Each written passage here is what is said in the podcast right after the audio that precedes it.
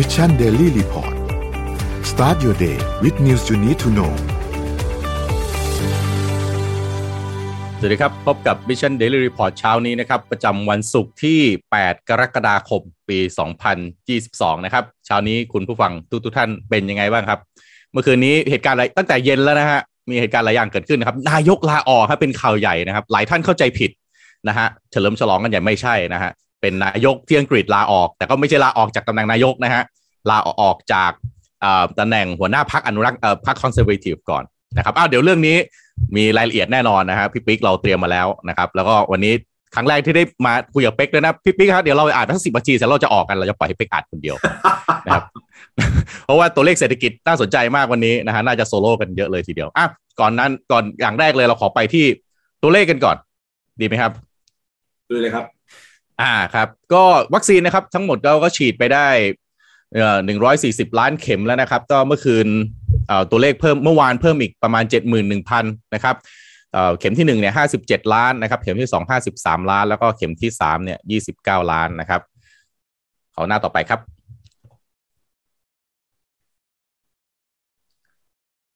สถานการณ์ผู้ป่วยนะครับผู้ป่วยรักษาอยู่ 24,904 ท่านนะครับ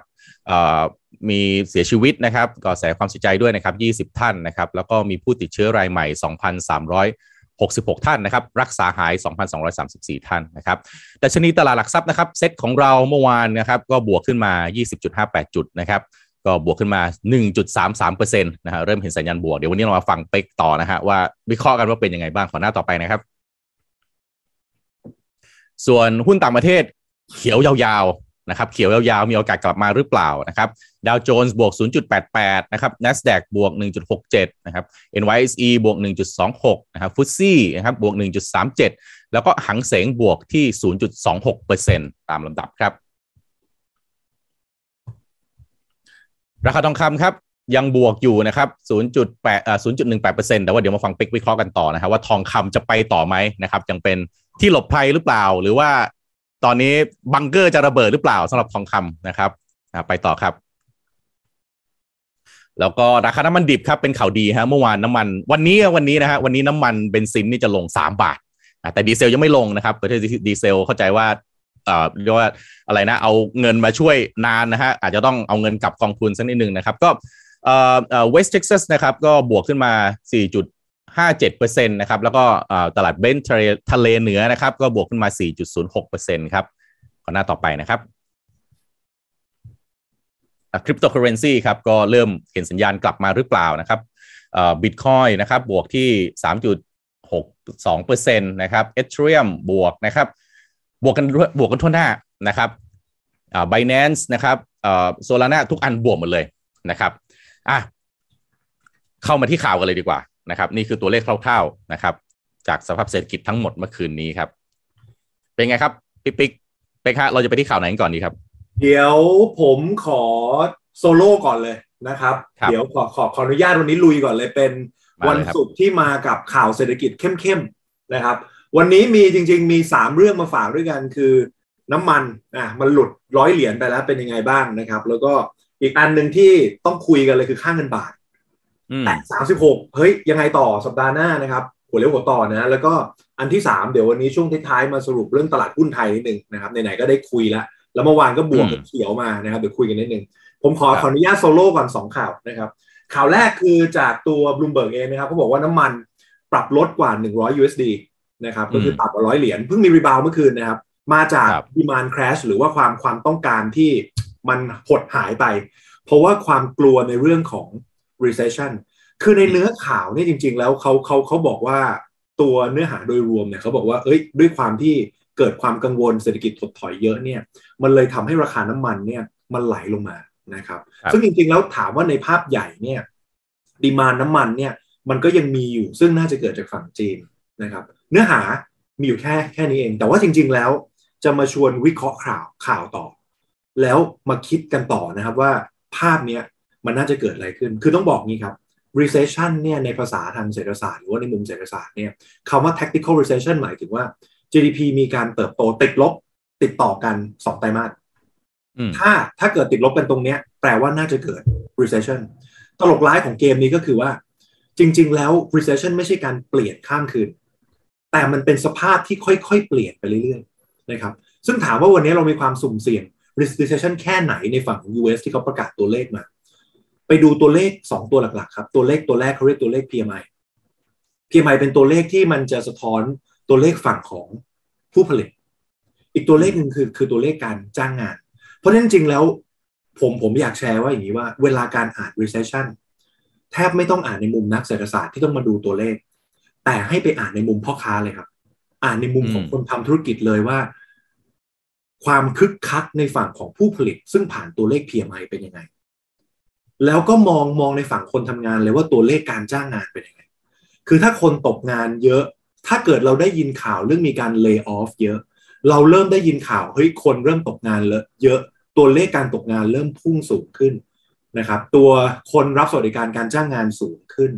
นะครับ หรือแม้แต่ในฝั่งการผลิตเอง เริ่มเริ่มมีการถดถอยแล้ว คนเริ่มไม่สั่งของแล้ว inventory สูงขึ้น ซึ่งตัวเลขพวกนี้แหละ มันสะท้อนได้ดีมากๆกว่าตัวเลขที่มันเป็น GDP ที่มันเป็นแลกกาดที่สุดด้วยซ้ำนะครับ เพราะฉะนั้นตรงเนี้ยเลยเป็นสิ่งที่คุยในข่าวไปเมื่อวันจันทร์แล้วว่า เฮ้ยทีมเพลย์ผมว่าใน Q3 ที่เข้ามาในเดือนกรกฎาเนี่ยมันเปลี่ยนแล้วนะครับ ใน Q2 เราจะคุยกันเรื่องของอินฟลชันหรือเงินเฟ้อนะวันนี้มีโอกาสสูงมากเพราะตัวเลขต่างๆไม่ว่าจะเป็นตัวเลขการผลิตหรือตัวเลขการจ้างงานมันลดลง มันเลยอาจจะชิฟนะครับ จากเงินเฟ้อเข้าสู่ recession แล้ว โดยที่ไม่ต้องรอตัวเลข ทางการประกาศว่าเนี่ยเข้าสู่ recession แล้ว แต่เราดูจาก market sentiment ต่างๆ เช่นตัวเลขการจ้างงานตัวเลขนู่นนี่นะครับ คืนนี้สหรัฐจะประกาศตัวเลขหนึ่งสำคัญมาก ซึ่งเรียกว่า non farm payrolls เป็นตัวเลขการจ้างงานนอกภาคเกษตร ซึ่งถ้าวันนี้ตัวเลข non farm payroll ประกาศมาแล้วแย่มาก ผมว่าตลาดหุ้นจะกลับมาไหลลงต่อ เพราะฉะนั้นคืนนี้ต้องลุ้นกันนะครับว่าเฮ้ยตัวเลขนี้มันมันน่าจะดี แล้วไปลุ้นต่อก๊อกสองครับ ในสัปดาห์หน้ากับตัวเลขสิบใหญ่ ถ้าตัวเลขสิบใหญ่ลดนะ เฮเลย ผมว่าเฮเลย เดือนนี้สนุกเลย ผมว่าหลาย ๆ สินทรัพย์จะกลับมาเขียวแล้ว การอ่านข่าวของ MDR report จะสนุกขึ้นเพราะว่าพอร์ตก็จะเขียวขึ้นนะครับ มันจะกลับมาดูดีขึ้นคราวนี้ก็ต้องไปลุ้นกันต่อว่าเป็นอย่างไรนะครับ คราวนี้คือผมผมไม่อยากจะเสริมนิดนึงว่า หลาย ๆ คนจะเคยได้ยินข่าว แล้วก็ได้ยินศัพท์คำว่า inverted yield curve ในบูมเบิร์กในอะไรอย่างเงี้ยฟังแล้วก็งงมากว่า inverted yield curve มันจะทำให้เกิด recession ซึ่งปีนี้มันเกิด invert ในประมาณ 3 รอบแล้ว recession น่าจะมาแน่ แต่คือจริง ๆ แล้วต้องต้องบอกนี้ครับ inverted yield curve มันเป็นแค่ภาพของผลตอบแทนพันธบัตรคนก็จะงงว่าเฮ้ยแล้วมันมาเกี่ยวอะไรกับตัวภาคเศรษฐกิจจริง เล่าให้ฟังง่ายๆแบบนี้ จากนี้เวลาเราอ่านข่าว อยากให้อ่านด้วยความเข้าใจ โดยที่ไม่ได้ท่องจำไม่งั้นนะครับ จะกลายเป็นว่าเราได้ยินว่าเงินเฟ้อต้องซื้อทองถูกไหมเงินเฟ้อไปซื้อทองโอ้โหทองนี่คือตัวลงหนักเลยนะครับ ในช่วงสัปดาห์ที่ผ่านมาเนี่ย คือไหลแบบลงมาแรงมาก เพราะเราเราเราต้องเข้าใจก่อนอย่างเช่น เงินเฟ้อแล้วทองจะ perform เนี่ย มันจะอยู่ในจังหวะที่ดอกเบี้ยมันต้องไม่สูง อะแบบนั้นนะทองจะมา แต่วันนี้ดอกเบี้ยมันเป็นขาขึ้นเรื่อยๆ แล้วทองคำเป็นสินทรัพย์ที่ไม่จ่ายปันผลพอเป็นสินทรัพย์ที่ไม่จ่ายปันผล แล้วในภาวะที่ดอกเบี้ยขึ้น ทองไม่มีทาง perform แม้ตัวเลขเงินเฟ้อจะสูงแค่ไหนก็ตามยิ่งในสภาวะที่มีการขึ้นดอกเบี้ยในการไล่เงินเฟ้อทองยังไม่ perform ไม่ใช่ safe haven safe haven ไปอยู่ที่ดอลลาร์นะครับซึ่งเดี๋ยวเราคุยกันเรื่องของดอลลาร์ต่อกลับมาเศรษฐกิจเข้มๆในเรื่องของ inverted yield curve มันคืออะไร inverted yield curve คือพันธบัตรตัวไกลมันกดลงมา กับผลตอบแทนพันธบัตรตัวใกล้มันสูงขึ้น แปลว่าดอกเบี้ยตัวใกล้มันสูงกว่ากว่าตัวไกล ซึ่งตรงนี้มันผิดธรรมชาติ เพราะว่าอะไรเราลองคิดดูนะครับ เวลาเราล็อกเงินไว้ยาวๆ เช่น 10 ปี 30 ปี ดอกเบี้ยควรจะสูงถูกไหมผลตอบแทนสูง ในในขณะที่ถ้าเกิดเราฝากไว้ประมาณ 3 เดือน 6 เดือนปีหนึ่งในระยะสั้น ดอกเบี้ยมันควรจะต่ำอันนี้คือเคอร์ฟปกติถูกไหมครับ ตัวไกลมันจะสูงกว่า inverted yield curve คือกลับกัน ดอกเบี้ยระยะสั้นมันสูง ดอกเบี้ยระยะยาวมันลง แล้วเรามาอ่านกลไกของมัน ดอกเบี้ยระยะยาวมันเอ้ยดอกเบี้ยระยะสั้นมันสูงขึ้นนะแปลว่าต้นทุนของคนทำธุรกิจโดนหมดถูกไหมอืม อันนี้มันเลยทำให้เกิดความตึงตัวในภาคเครดิตของธุรกิจ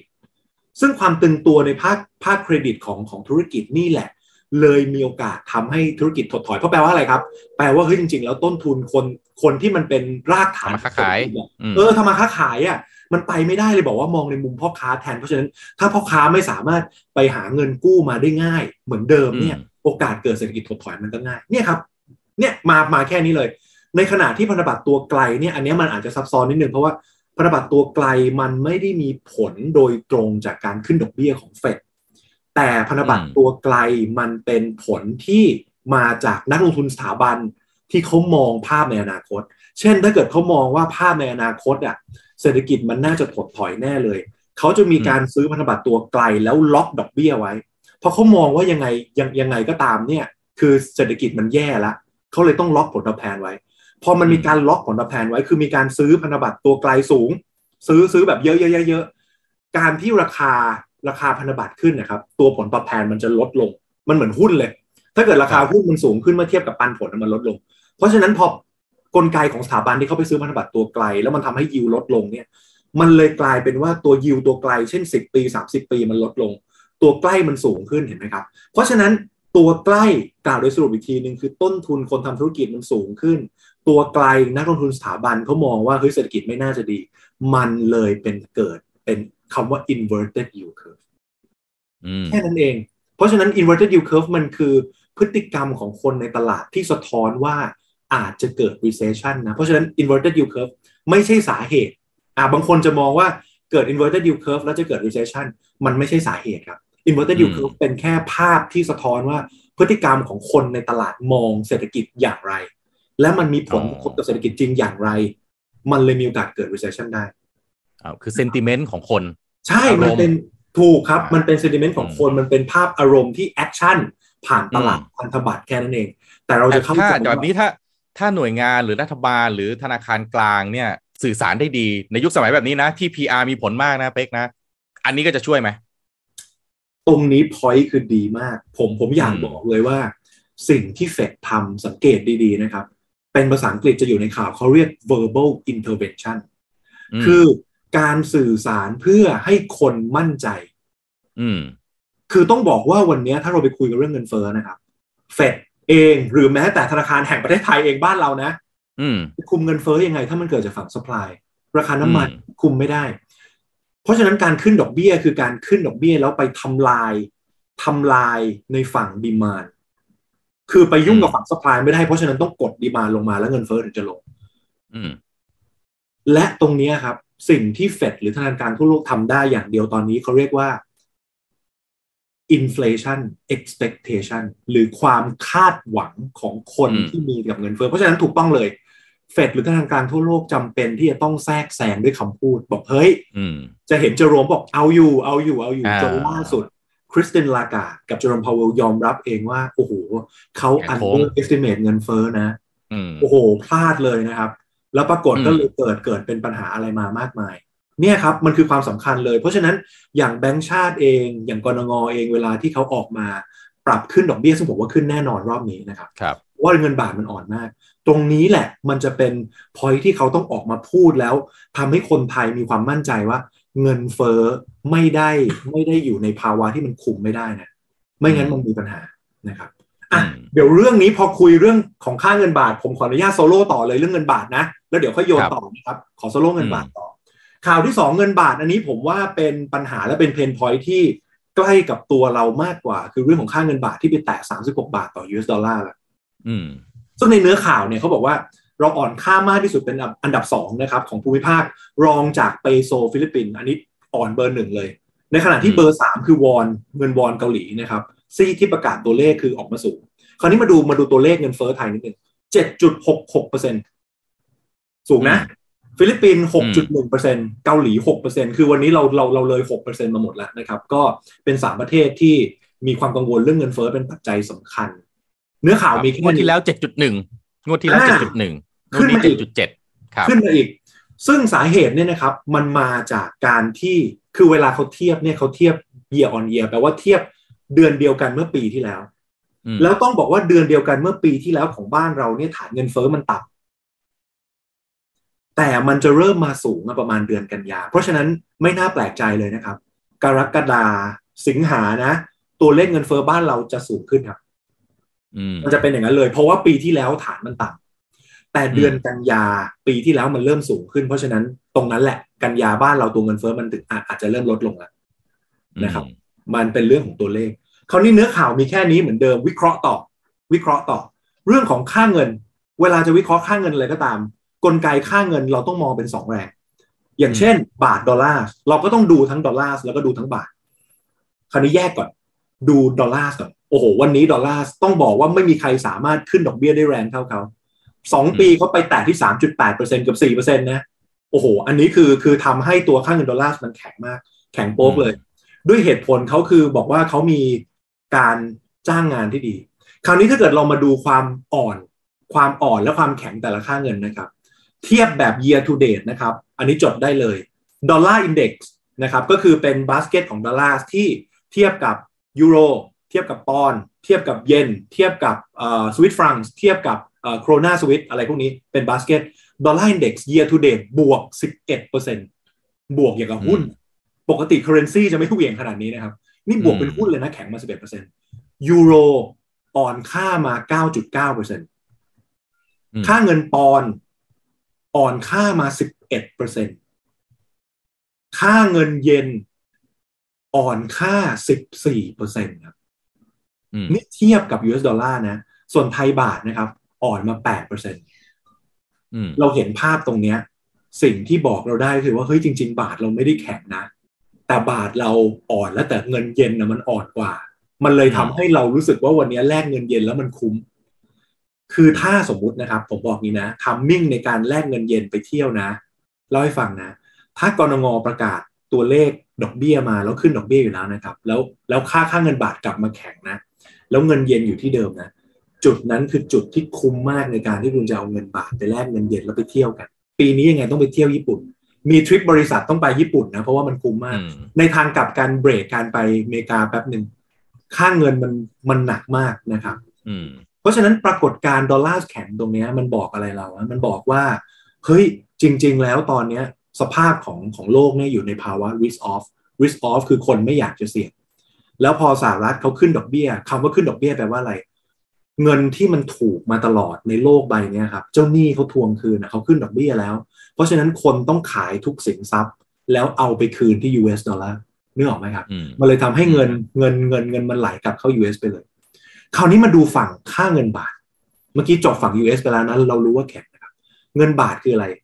ผลตอบแทนพันธบัตรบ้านเรากับบ้านเขาอะมันห่างกันเยอะมาก เพราะฉะนั้นเงินมันไหลออกอยู่แล้ว เพราะว่าเงินมันต้องไหลไปในจุดที่ผลตอบแทนมันสูงขึ้น เงินบาทมันก็อ่อนครับเพราะว่าต่างชาติก็ขาย อันที่สองคือเรื่องของราคาพลังงาน เรารู้กันว่าราคาน้ำมันในช่วงที่ผ่านมาที่มันขึ้นทะลุไปเนี่ย มันเป็นต้นทุนหลักๆของบ้านเรา เพราะฉะนั้นมันทำให้เกิดการขัดดุลการค้าบ้านเรา คราวนี้เราจะได้ยินในข่าวอีกคำหนึ่งอันนี้ขอแชร์ให้ฟังเพื่อความเข้าใจตรงกันจากนี้เราจะได้ยินคำว่า twin deficit หรือการขาดดุลคู่ การขาดดุลคู่เนี่ยมันทำให้ค่าเงินบาทอ่อนนะครับ หรือว่าค่าเงินทั่วโลกอ่อนเพราะอะไรขาดดุลคู่คืออะไรขาดดุลบัญชีเดินสะพัดกับขาดขาดดุลการคลัง ไอ้คลังอะไม่ยากมันคือการใช้จ่าย ซึ่งเราขาดดุลอยู่แล้วนะครับ เดินสะพัดคืออะไร เดินสะพัดมาจาก 2 เรื่องง่าย ๆจำง่าย ๆ คือดุลการค้ากับดุลท่องเที่ยว ราะฉะนั้นเวลาที่ที่ผมแชร์ส่วนใหญ่ผมจะบอกว่าเฮ้ยถ้าจำง่ายๆนะทวินดิฟิซิตนะขัดดุลการคลังกับขัดดุลในบ้าน ขัดดุลเดินสะพัดกับขัดดุลนอกบ้าน เดินสะพัดนอกบ้านมีอะไรบ้างมันคือการค้าขายก็คือนำเข้าส่งออกกับการบริการคือการท่องเที่ยว เพราะฉะนั้นบ้านเรานะครับ ส่งออกเนี่ย วันเนี้ยส่งออกนำเข้าเนี่ย ดุลการค้ามีปัญหาเพราะเรานำเข้าพลังงานแพงถูกไหม แปลว่าถ้าราคาน้ำมันมันลดลงแล้วนำเข้าเราเราไม่เพิ่จากราคาน้ำมัน ดุลการค้าจะดีขึ้น อันนี้คือข้อหนึ่งดุลบริการอันที่สองมาจากการท่องเที่ยวแปลว่าถ้าเกิดการท่องเที่ยวบ้านเรามันดีขึ้นเรื่อยๆ ซึ่งบ้านเราเนี่ยครึ่งปีที่ผ่านมานะครับนักท่องเที่ยวมาแล้วเกือบเกือบล้านห้านะล้านสี่ล้านห้าซึ่งเป็นสัญญาณที่ดีมาก แปลว่าดุลบริการนี่แหละ ยังช่วยประคอง ให้ค่าเงินบาทมันไม่ได้อ่อนค่าขนาดนั้น เพราะฉะนั้นถ้าเรามองในแง่ดีนะครับ ถ้าราคาน้ำมันลด แล้วดุลการค้าเราดีขึ้น นักท่องเที่ยวมาบ้านเราดีขึ้น ดุลการค้าดุลบริการ ซึ่งเป็นเรื่องของนอกบ้านดีขึ้น มีผลทำให้ดุลบัญชีเดินสะพัดดีขึ้น บาทจะแข็งนี่คือจุดเปลี่ยน ซึ่งตรงเนี้ยเราก็ต้องลุ้นว่าเฮ้ย น้ำมันลงได้แล้ว นักท่องเที่ยวมาเยอะขึ้นนี่แหละคือจุดจุดที่เราไม่ต้องเป็นนักเศรษฐศาสตร์แต่เราจะเข้าใจได้ว่าในมุมไหนที่จะทำให้ค่าเงินบาทมันแข็งขึ้นนะครับ จริง ๆ มันมีเรื่อง ดุลเงินทุนด้วย เกี่ยวกับฝั่งไฟแนนซ์น่ะการกู้ยืมการลงทุนการปันผลการขายหุ้นแล้วก็ขนเงินกลับประเทศ เพราะฉะนั้นดุลเงินทุนเนี่ยเราจะเห็นเคสอย่างอะไรครับสีลังกา ประเทศที่แบบโอ้โหเขาเขาเขามีการกู้ยืมในสกุลเงินดอลลาร์ค่อนข้างสูงนะครับ เพราะฉะนั้นตรงเนี้ยประเทศพวกนี้ก็จะมีปัญหาต่างออกไปนะครับ เพราะฉะนั้นกล่าวโดยสรุปฮะกล่าวโดยสรุป วันนี้ปัญหาเรื่องของอค่าเงินบาทที่มาจาก เขาเรียกเขาเรียกอะไรราคาพลังงานที่สูงขึ้นมันอยู่ฝั่งสป라이มันมันแก้ไขไม่ได้นะครับเรายังบรรเทาไม่ได้เราคือต้องรออย่างเดียว วันนี้ต้องรออย่างเดียวแล้วก็รอนโยบายนะครับในฝั่งกนงที่เขาจะประกาศออกมาว่าเขาจะขึ้นดอกเบี้ยประมาณเท่าไหร่แต่ ก็ต้องบอกว่าเตรียมรับการขึ้นดอกเบี้ยได้เลยเลี่ยงไม่ได้แล้วนะครับในการขึ้นดอกเบี้ยรอบหน้าเพราะฉะนั้นเตรียมตัวเตรียมใจนะครับ ก็รัดเข็มขัดดีๆ แล้วกันนะครับอะประมาณนี้โยนให้กับพี่ๆทั้งสองท่านดีกว่า จบข่าวของผมแล้วนะครับ เดี๋ยวไว้ท้ายๆไปคุยเรื่องตลาดหุ้นไทยกัน อ่าหลาย ๆ ท่านบอกว่าโอ้เดี๋ยวต้องกลับไปเลคเชอร์เศรษฐศาสตร์กับไฟแนนซ์หนึ่งศูนย์หนึ่งใหม่อยู่ฮะหลายท่านก็ค่อยๆติดตามฟังนะครับ เพราะว่าเราก็เอามุมข่าวที่หลากหลายไงนะฮะจะได้เห็นหลาย ๆ มุมนะครับ ทั้งการเมืองการปกครองวันนี้เป็นเรื่องเศรษฐศาสตร์การเงินนะอย่างค่าเงินนี่ผมว่าเหมาะๆนี่ต้องสามสิบสี่คิดว่านะสามสิบหกนี่มันโหดร้ายไปหน่อยโหดไปครับเอ้าพี่ปิ๊กพี่ปิ๊กบอริสจอนสันคอนเทนต์ยาวๆ เรื่องเศรษฐกิจอย่างจากจากเป็กเนี่ย ถ้าพูดจริงคุณจะไม่มีทางได้ยินจากปิ๊กแน่นอนนะครับ เพราะฉะนั้นเนี่ยต้องเล่าให้ฟังใครไม่รู้มีคนถามผมว่าเออเป็กมาได้ยังไง ก็เล่าให้ฟังผมเองผมรู้จักเป็กมาโอ้น่าจะเกือบสิบปีแล้วแล้วก็ต่อไปเป็กก็จะเป็นแนวแนวเนี่ยแนวผู้สนใจการลงทุนอะไรอย่างเงี้ยใช่ไหมครับ เราก็เลย แล้วมีวันนึงก็อ้ำเขาโทรมาคุยว่าเออเรามองหา reporter ใหม่กันไหมนี่ใช่ไหมครับ เพราะว่าลดลดลดภาระการ load ของพวกเราอะไรอย่างงี้ใช่ไหมครับเราก็อยากให้ข่าวที่มีอะไรตี้ ขึ้นลดความขี้เกียจลดภาระความขี้เกียจเรียกลดภาระแบบทีเราก็ load การคุณโทมัสเชื่อไหมคุณโทมัสตอนนั้นชื่อเป็กเนี่ยเป็นชื่อแรกที่ pop up มาในหัวเลยนะโอ้ขอบคุณนะพี่ ผมก็เลยเฮ้ย ไม่ได้ละอะไรติดแต่ว่านี่เป็กต้องดีใจนะฮะไปนั่งอยู่ในใจพี่ปิ๊กมาตลอดเวลาถูกต้องถูกต้องเป็กนี่อยู่ในใจพี่ปิ๊กตลอดอะเราเลี้ยวมาเรื่อง นายกไหมนายกบ้างเมื่อวานนี้ครับ มีข่าวนายกลาออกครับ ก็แบบโอ้โหตื่นเต้นมาก ก็สรุปว่าเป็นบริสจอนสันนะครับ เป็นนายกรัฐมนตรีของอังกฤษนะครับ ก็ประกาศลาออก แต่ว่าเป็นการลาออกจากผู้นำพรรคถูกไหมยังไม่ได้ลาออกจากตำแหน่งรัฐมนตรีนะครับ คือประเด็นก็คือตลอดเวลาสองปีที่ผ่านมาเนี่ยบริสจอนสันเนี่ย ต้องบอกว่าคะแนนนิยมเขาลดลงเรื่อยๆเพราะว่ามีหลากหลายเรื่องมาก แล้วก็หลาย ๆ เรื่องที่โดนจับตามองนะครับ ก็คือเรื่องของการที่ เขาเองเขาและคณะรัฐมนตรีของเขาเนี่ยจัดก็บอกใช้จัดปาร์ตี้เนาะคือผมใช้คำว่าปาร์ตี้เลยนะครับ เพราะว่าเดอะการเดียนแล้วก็ในหลาย ๆสำนักข่าวใช้คำเดียวกันแม้ผมขออนุญาตทับศัพท์คือจัดปาร์ตี้แล้วก็ใช้เงินในทางที่เหมาะสมกับเรื่องของการจัดอะไรต่างๆ ที่ทั้งๆทที่มีมาตรการเรื่องของโควิดนะครับ แล้วก็ไม่นับในเรื่องของประเด็นที่มีประเด็นทางการเมืองและนโยบายเรื่องอื่นๆ อยู่แล้วนะครับ แล้วก็เป็นที่มาว่าสุดท้ายเนี่ย คะแนนนิยมเนี่ยเกิดเขาเรียกเกิดภาวะวิกฤตศรัทธานะคุณธรรมนะท่านภาษาการเมืองนะครับเขาเรียกวิกฤตศรัทธา แล้วล่าสุดเนี่ยตลอดในเวลาเพียงแค่สองสัปดาห์ที่ผ่านมาเนี่ยคณะรัฐมนตรีเนี่ยลาออกเขาเรียกว่าตบเท้าลาออก เยอะมากนะครับ โดยคนสุดท้ายเนี่ยล่าสุดที่ลาออกเนี่ยนะครับ ก็คือนักมนตรีศึกษานะครับที่เรียกว่าเพิ่งเพิ่งทำงานได้แค่สองวัน แล้วก็ลาออกนะครับ คือมันแปลว่าวิกฤตศรัทธาของบริจอนสันเนี่ยคือ ลดลงระดับที่น่าน่าตกใจมากแล้วสุดท้ายเนี่ยตัวเขาเองก็เมื่อวานเนี่ยก็จูงมือภรรยาแล้วก็บุตรนะครับ แล้วก็ออกแถลงการว่าเขาก็จะโอเคถึงคิดว่าไม่อยู่แล้วล่ะนะครับ แต่ยังไม่ได้ลาออกจากตำแหน่งรัฐมนตรีนะเขาบอกว่ามันจะเป็น next step มันต้องเป็นทีละขั้นนะครับ คืออย่างนี้ล่าสุดถ้าเข้าไปดูที่การเดียนเนี่ย ก็ยังโดน แหมใช้คำว่าแซะหรือเขาเรียกเน็บแนมก็ยังได้ เพราะว่าหัวข้อข่าวเนี่ยเขาเขียนว่านะครับกอนบัตนอตกอนก็คือไปแต่ไม่ไปอะนะครับ ก็คือบริสจอนสัน quits but clings on to power ก็คือออกจริงแต่ก็ยังเกี่ยวแล้วก็เหนียวหวงอำนาจไปอยู่อะไรอย่างเงี้ยนะครับ ก็ยังแบบก็เป็นที่น่าสนใจมาก แต่ข้อดีของสิ่งที่บริษัทสั้นประกาศเนี่ยถือว่าในมุมมุมร้านก็มีมุมดีนะ ก็คือ เขาบอกว่านับจากนี้ไปเนี่ย จะไม่มีการ ประกาศนโยบายอะไรใหม่ ๆ ที่เป็นนโยบายที่เป็นหลักนโยบายหลักนะครับที่เกี่ยวข้องกับการทำงานหรือการบริหารงานของรัฐบาล จนกว่าจะมีนายกรัฐมนตรีคนใหม่ขึ้นมา แล้วก็สารต่อ เพราะฉะนั้นแปลง่ายๆคือจะไม่มีการทิ้งทวน อืมจะไม่มีการออกนโยบายอะไรแบบนู่นนี่นั่นเหมือนกับบ้านเราบ้านแต่บ้านเรากับบ้านเราเราพูดไปแล้วสังเกตนะคุณโทมัสจะชอบมีอะไรแบบอนุมัติงบประมาณใหญ่ ๆ ทิ้งทวนแล้วก็จากไปอะที่บ้านเราอะเป็น แต่ที่เนี้ยเขาบอกเขาว่าเขาเขาไม่เป็นนะ แล้วก็เขาบอกว่าอะเดี๋ยวจะไม่มีการทำขับเคลื่อนนโยบายอะไรใหม่ๆออกมา จนกว่า new uh, prime minister will be on board นะคือมันจะเป็นสเต็ปนะครับเรื่องของการลาออกผมเชื่อว่าในที่สุดเนี่ยบีเจเนี่ยก็ต้องออกจากเราจากตำแหน่งนายกรัฐมนตรีอยู่ดีนะครับ แล้วก็วาระนี้เขาอยู่เขาอยู่มาแค่สามปีเท่านั้นรอบนี้นะนะครับ ก็ลาออกแล้วนะครับ คุณว่าเสริมอะไรไหมก็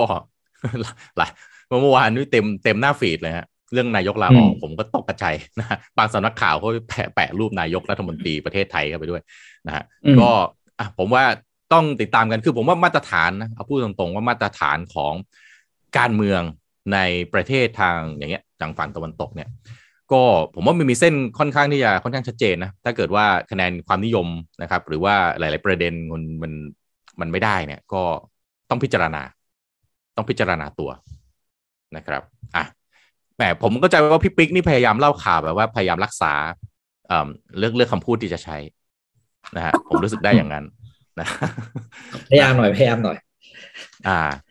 ก็เพราะเนื้อข่าวมันเป็นข่าวแบบนี่ใช่ไหมหนึ่งมันไม่ใช่ข่าวประเทศเราใช่ไหมที่เราพูดเดี๋ยวมันมีก็แบบเออเป็นเรื่องของกระทงประเทศมันก็ต้องใช้พยายาม quote คำที่อยู่จากข่าวในสื่อต่างประเทศมาให้มากที่สุด อืม อืม ครับ reaction ของของเงินปอนด์อะดันกลับ ดันกลับมาดีนะครับ แต่ว่าไม่รู้ตลาดชอบหรือเปล่านะเออผมผมดูจากตลาดเป็นหลักนะปอนด์แข็งขึ้นมาหน่อยหลังจากประกาศข่าวนะเออก็แปลกดีครับ ตอนแรกนึกว่าจะจะลงนะ จะลงแล้วเธออืมแต่ผมว่ามันอยู่เออรัฐบาลมันอยู่ในสถานะไร้เสถียรภาพเนี่ยว่าคนทำงานไม่มีใช่ไหมฮะเอ่อระดับบริหารเนี่ยไม่มีจะประชุมยังไง จะอนุมัติยังไง ใครจะยกมือให้ ความชอบธรรมในการยกมือในการอนุมัติในการผ่านร่างต่าง ๆ อยู่ตรงไหนพอมันง่อยแล้วมันเดินต่อไม่ได้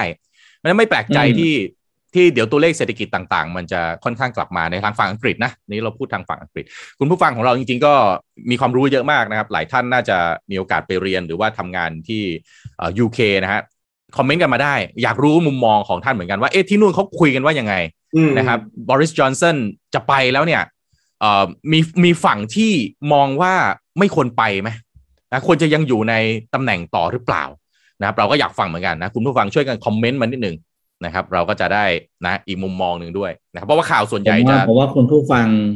ก็คงไม่ได้สนใจหรอกว่า ไม่ได้สนใจมากว่าผู้ทำประเทศอื่นจะอยู่หรือไปอะเพราะว่าเขาสนใจประเทศเราก่อนด้วยแหละว่าจะยังไงต่อเสถียรภาพการเมืองจะเป็นยังไง เพราะว่าบ้านเราก็ไม่ใช่น้อย อืมความความความงอนแง่นนะสัญญาณความงอนแง่นนี่ไม่ใช่น้อย เห็นมาพักใหญ่แล้วนะครับ และอยากให้ทุกคนจำเรื่องจำชื่อคนนี้ไว้นะครับทอมทูเกน Tom Tugendhat นะครับ คนนี้ออกมาประกาศตัวว่าเป็น candidacy คนต่อไปของบริจอนสันแล้วนะครับ ก็คือคนที่เป็นมีบทบาทอยู่เบื้องหลังตลอดเวลา แต่ว่าต้องรอดูเป็นยังไงต้องชื่อนี้ไว้ก่อนเดี๋ยว สัปดาห์หน้าจะมาเล่าให้ฟังว่า Tom Tugendhat เนี่ยคือใครนะครับ แล้วอาจจะมีสรุปสิ่งที่บอริสจอห์นสันทำมาตลอดสามปี ให้ฟังด้วยว่าสามปีที่ดำรงตำแหน่ง รอบนี้เนี่ยทำอะไรบ้างนะครับ น่าสนใจพี่ปิ๊กพูดถึงว่าเอ๊ะแล้วประเทศไทยเราเศรษฐกิจจะงอนแงนหรือเปล่าผม เอาเรื่องหนึ่งมาเล่าให้ฟังนะครับ ก็คือเรื่องเมื่อวันอังคารที่ผ่านมาเนี่ย ผมคุยให้ฟังเรื่อง FTA นะ Free Trade Agreement นะครับประเทศไทยเรามีเราเราร่วมอยู่ใน Free Trade Agreement ประมาณสัก 14ถึง15 ฉบับนะฮะร่วมกับประมาณ 18 ประเทศ การส่งออกของเราเนี่ยนะครับถ้าคิดเป็นร้อยเปอร์เซ็นต์เนี่ยหกสิบเปอร์เซ็นต์นะฮะโดยประมาณเนี่ยมาจากการส่งออกไปยังประเทศที่เรามี Free Trade Agreement ด้วยนะครับ เพราะฉะนั้นเนี่ยไอ้ FTA นี่มีส่วนสำคัญมาก ๆ ต่อการขับเคลื่อนเศรษฐกิจของเรานะครับ ซึ่ง Export เนี่ยเราบอกเราเป็นประเทศ Net Export นะครับเราส่งออกมากกว่านำเข้านะครับ ก็เป็นนกลไกหลักในการกระตุ้นเศรษฐกิจอย่างหนึ่งของเราเลยทีเดียวนะครับ ทีนี้ถามว่า FTA ฉบับที่น่าสนใจมีอันไหนบ้างนะครับ วันอังคารที่ผ่านมาผมพูดถึง CPTPP ให้ฟังนะที่ต้องจับตาดูว่าเขามีข่าวว่าวันอังคารที่จะถึงนี้เนี่ยคอรมอ จะมีการเอา CPTPP เข้าไปพิจารณานะครับบางท่านก็บอกว่า CPTPP ควรจะรีบลงนามนะควรจะรีบเข้าร่วมนะครับกลัวจะตกขบวนนะครับเพราะเวียดนามเขาก็อยู่หลาย ๆประเทศก็อยู่ แล้วก็เขตเศรษฐกิจเนี่ยมันค่อนข้างใหญ่ แล้วถ้าจีนเข้ามาเนี่ยมันใหญ่ที่สุดในโลกแหละนะครับใหญ่กว่าอาเซบนะครับวันปีนี้ที่ผ่านมาเนี่ยนะครับ เมื่อวันที่ 23 พฤษภาคมเนี่ย ไทยเราเนี่ยเรา ร่วมนะฮะในกรอบความร่วมมือ FTA ที่ชื่อว่า IPEF นะฮะ IPEF ย่อมาจาก Indo-Pacific Economic Framework for Prosperity นะครับ IPEF เนี่ยมันริเริ่มโดยโจไบเดนที่แห่งสหรัฐอเมริกานะครับพร้อมกับอีก 13 ประเทศนะครับแล้วก็คือโดยหลักๆเนี่ยจำง่ายๆเลย IPEF เนี่ยเริ่มโดยสหรัฐอเมริกานะครับเพื่อที่จะเอาไว้คานอำนาจกับจีน อันนี้แบบพูดกันตรงๆเลยนะครับ มองกันว่า IPEF นี่มีโอกาสที่จะเป็น การเขียนกฎใหม่สำหรับเศรษฐกิจในศตวรรษ 2001 ศตวรรษที่ 21 ที่กำลังจะถึงนี่เลยนะครับประเทศนะฮะสมาชิกที่อยู่ในข้อตกลง IPEF เนี่ยเกาหลีใต้ญี่ปุ่นไทย นิวซีแลนด์บรูไนฟิลิปปินส์ฟิจิ มาเลเซีย เวียดนาม สหรัฐ สิงคโปร์ออสเตรเลีย อินเดีย แล้วก็อินโดนีเซีย อีกอันนึงนะครับ ที่มันเริ่มเริ่มใช้มาตั้งแต่ 1 มกราคมปีนี้ 2065 นั่นก็คือ RCEP นะครับ RCEP เนี่ยจำง่ายๆริเริ่มโดยจีน IPEF ริเริ่มโดยอเมริกา RCEP ริเริ่มโดยจีน ส่วนไทยเราอยู่ทั้งสองอันนะครับ ก็คือต้องได้ทั้งสองฝั่งนะครับ RCEP ย่อมาจากอะไร Regional Comprehensive Economic Partnership ปัจจุบันนะครับ ถ้าไม่นับ CPTPP ที่ถ้าจีนเข้าร่วมนะครับ RCEP เป็นเขตเศรษฐกิจการค้าที่ใหญ่ที่สุดของโลกนะครับซึ่งตอนนี้บังคับใช้มาตั้งแต่วันที่ 1 มกราคมปี 2565 ข้อกำหนดนะครับก็สำคัญยังไงนะครับ สำคัญว่า RCEP เนี่ยเป็นข้อตกลงที่ใหญ่ที่สุดอย่างที่ผมบอกไปนะครับ เป็น FTA ฉบับที่ 14 ของไทยนะครับ มีสมาชิก 15 ประเทศนะครับมีก็คืออาเซียน 10 ประเทศเข้าทั้งหมดนะครับ แล้วบวกกับญี่ปุ่น เกาหลีใต้ จีน ออสเตรเลีย นิวซีแลนด์ ประชากรทั้งหมดรวมกันของ RCEP เนี่ย 2,300 ล้านคน เป็นประมาณ 30%ของประชากรโลกนะครับ GDP รวมมูลค่า 28.5 ล้านล้านเหรียญสหรัฐนะครับ เท่ากับ 33%ของ GDP โลกนะครับ มูลค่าการค้ารวม 7 ล้านล้านเหรียญสหรัฐนะครับ เพราะฉะนั้นนี่อันนี้คือใหญ่มากๆนะครับ ประโยชน์ที่ไทยได้รับจากความตกลงอาเซบเนี่ยนะครับก็คือยกเลิกภาษีนำเข้าที่เก็บกับสินค้าไทย 39,366 รายการ ลดภาษีเหลือศูนย์ทันทีเนี่ย29,890รายการ เพราะฉะนั้นเราจะเห็นนะฮะว่า FTA ค่อนข้างมีส่วนที่ทำให้ไทยก็เราก็ได้ประโยชน์ค่อนข้างจะมาก แต่แง่หนึ่งอาเซเนี่ยพอมันเปิดปั๊บ เราก็ต้องลดภาษีสินค้าหลายตัวให้กับจีนเช่นเดียวกันนะครับ เพราะฉะนั้นมันมีทั้งได้มีทั้งเสียอย่างที่บอกไปนะครับ แต่ล่าสุดเนี่ยนะครับ FTA ทั้งหมด 14-15 ฉบับของเราเนี่ยนะครับ ทางพาณิชย์นะครับ อาจจะต้องเขย่านะครับนี้ก็มีข่าวออกมาว่ากระทรวงพาณิชย์เนี่ยอาจจะต้องมีการปรับนะแล้วก็หาเครื่องมือที่จะเอาทั้งมีการตั้งกองทุนหรืออะไรต่างๆเนี่ยครับเพื่อที่จะ ให้เศรษฐกิจเนี่ยมันขับเคลื่อนภายใต้การเอาไอ้ตัว FTA เนี่ยมาใช้นะครับ เพราะว่าอย่างที่ผมบอกไปนะครับทำกับตอนนี้ทำอยู่ 14 ฉบับ ถ้ามี CPTPP ฉบับจะเป็น 15 นะครับ ประเทศที่เราทำด้วยเนี่ย 18 ประเทศคิดสัดส่วนเป็น 63.5%ของมูลค่าการค้าไทยกับประเทศที่มี FTA เนี่ยนะครับ ล่าสุดเนี่ยนะครับที่ผมบอกไปนะฮะอาเซเริ่มตั้งแต่วันที่หนึ่งนะครับ กรมเจรจาการค้าเนี่ยเขาก็มีหน้าที่ไป คือคนตัวหลักเลยนะฮะที่จะต้องจัดการเรื่องพวกนี้คือกรมเจรจาการค้านะครับ ระหว่างประเทศนะการแข่งขันทางการค้าแล้วก็การจัดซื้อจัดจ้างนะครับ ตัว FTA เนี่ยจะมีผลอย่างมากสำหรับคนที่จะต้องทำการส่งออกนะครับ การหนึ่งในเอ่อ FTA ที่ต้องตื่นตัวแล้วก็สำคัญมากก็คือ EFTA นะครับ ก็คือการที่เข้าไปทำกับ European Free Trade Agreement Association เนี่ยนะครับ ซึ่งการค้าระหว่างไทยกับยุโรปเนี่ย มีจำนวนค่อนข้างสูงมากนะครับ แล้วก็มี FTA แคนาดาอาเซียนแคนาดาอีกนะครับ ที่เริ่มเปิดกรอบหารือเจรจาตั้งแต่ปี 2011นะครับ จน 2514เนี่ยประกาศผลสำเร็จแล้ว แล้วก็พร้อมเปิดเจรจารอบแรกในเดือนสิงหาคมปีนี้ก็คือเดือนหน้าที่จะถึงนี้ ตั้งเป้าหมาย FTA อาเซียนแคนาดานะครับ ให้เสร็จให้เริ่มใช้ภายใน 2 ปีนี้นะครับ แต่ทั้งหมดทั้งมวลนี้ครับที่ผมที่ผมจะเล่าก็คือว่า FTA มีคนที่ได้ประโยชน์ที่ผมบอกไปว่าภาษีมันลดนะครับ การส่งออกมีโอกาสทันทีแต่สินค้าที่นำเข้าครับ จะมีผลกระทบกับผู้ประกอบการอย่างมากนะครับ ล่าสุดคอรมอนะครับ เห็นชอบจัดตั้งกองทุนช่วยเหลือเพื่อการปรับตัวของภาคการผลิตแล้วก็บริการที่ได้รับผลกระทบจาก FTA นะครับ ประเดิม 3 ปีแรกให้วงเงิน 5,000 ล้านบาทนะครับ ซึ่งการจัดตั้งกองทุนที่ว่านะครับ ก็มีวัตถุประสงค์เพื่อเป็นแหล่งเงินทุนสำหรับช่วยเหลือเยียวยา แล้วก็บรรเทาผู้จะผู้ที่จะได้รับหรือคาดว่าจะได้รับผลกระทบจากการเปิดเสรีทางการค้า โดยเฉพาะภาคการเกษตรอุตสาหกรรมนะครับ บ้านเราเนี่ยน่าจะโดนโดยตรง บริการเนี่ยบ้านเราค่อนข้างแข็งอยู่แล้ว ต่างประเทศจะมาก็อาจจะสู้ไทยไม่ค่อยได้ แต่ว่าเกษตรอุตสาหกรรมเป็นสิ่งที่ค่อนข้างน่ากังวลมากๆนะครับ ก็จะทำผ่านคณะกรรมการบริหารกองทุนนะครับ ก็จะมีหน้าที่กำหนดนโยบายนะฮะกำกับการบริหารกิจการ แล้วก็ติดตามการดำเนินงานต่างๆนะครับ พิจารณาอนุมัติแผนดำเนินงานต่างๆ อันนี้น่าสนใจมากว่า แล้วกลไกนี้เนี่ยครับมันจะไปช่วยให้ผู้ประกอบการที่อาจจะได้รับผลกระทบ แล้วมันจะทำให้การเข้าไปเจราจาหรือ CPTPP เนี่ยนะครับ มีโอกาสที่จะตกลงได้เร็วขึ้นไหมนะครับ เดี๋ยวลองติดตามดูนะครับ ผมคงเอาเรื่องของ FTA ปีนี้คงติดตามเรื่องนี้กันเยอะเพราะว่าดูแล้ว FTA น่าจะเป็นอีกหนึ่งหัวหอกหลักสำคัญสำคัญเลยนะครับ ที่ประเทศไทยเราอาจจะต้องเอามาใช้นะครับเป็กต่อ มีเรื่องของ Accenture ใช่ไหมอ่าใช่ครับ ขอบคุณครับ แล้วก็นี่จะเป็นการอ่านข่าวครั้งแรกของผมในชีวิตนะ ขออนุญาตแยกแป๊บหนึ่งนะครับอะ topic เขามาบอกว่าโรบินฮูดผนึกผนึกกำลัง Accenture 2นะครับ ปูทาง super app สัญชาติไทย ผ่านนวัตกรรมด้าน digital marketing เปิดตัวธุรกิจโฆษณาดิจิทัลบนแพลตฟอร์มโรบินฮูดเออ น่าสนใจนะครับเขาไปจับมือกันวัตถุประสงค์มีอะไรบ้างมี 2 ข้อนะครับเขาบอกว่าเป็นการปูทางให้โรบินฮูดเป็น super app สัญชาติไทยนี่เขาเน้นมาเลยนะ ปูทางให้โรบินฮูดเป็น super app สัญชาติไทยนะครับแต่ว่าทำได้หลายอย่างนะครับแล้วอีกอันหนึ่งก็คืออะขับเคลื่อนความคิดสร้างสรรค์การโฆษณายกประสบการณ์แบรนด์ผู้โฆษณาด้วยการเปิดธุรกิจโฆษณาดิจิทัลแพลตฟอร์มบนโรบินฮูดเองนะครับซึ่งจากเดิมเนี่ยนะครับโดยมี Accenture 2ชื่อเดิมเขาคือ Accenture Interactive นะครับร่วมเป็นพันธมิตรในเชิงกลยุทธ์นั่นเองนะครับเขามีการแต่งตั้ง Media Agency 3 ที่ในประเทศไทยคือ Group M Thailand นะครับ d e n s u International Thailand แล้วก็ Entravision Media Donuts Thailand เป็นตัวแทนจำหน่ายโฆษณาอย่างเป็นทางการของ Robinhood ด้วยโอ้เรียกได้ว่า partner ใหญ่เหมือนกันนะนะครับแล้วก็หนึ่งในสาเหตุที่ Robinhood เข้ามาคือง่ายมากเขามองเห็นว่าในปี 2565เนี่ยนะครับการใช้จ่ายสำหรับสื่อโฆษณาดิจิทัลคาดว่าเติบโตขึ้น 9%คิดเป็นมูลค่าประมาณ 27,000 ล้าน เยอะมากนะ ส่งผลให้แบรนด์ต่างๆนะครับต้องเร่งปรับตัวในด้านนี้นะครับแล้วก็เขาก็เน้นย้ำมาเหมือนเดิมแหละเพราะว่าที่เขาทำต่างๆเหล่านี้ก็คือต้องการที่จะเป็น ซูเปอร์แอปสัญชาติไทยนั่นเองนะครับ คราวนี้ลูกค้าณปัจจุบันมีอะไรบ้าง ที่รู้จักนะ Texas Chicken อ่ามี Index Living Mall มาแล้วนะครับวิซ่านะครับเครื่องดื่มเสริมวิตามิน แล้วก็ตัว Viu VIU นะ แพลตฟอร์มตัววิดีโอสตรีมมิ่ง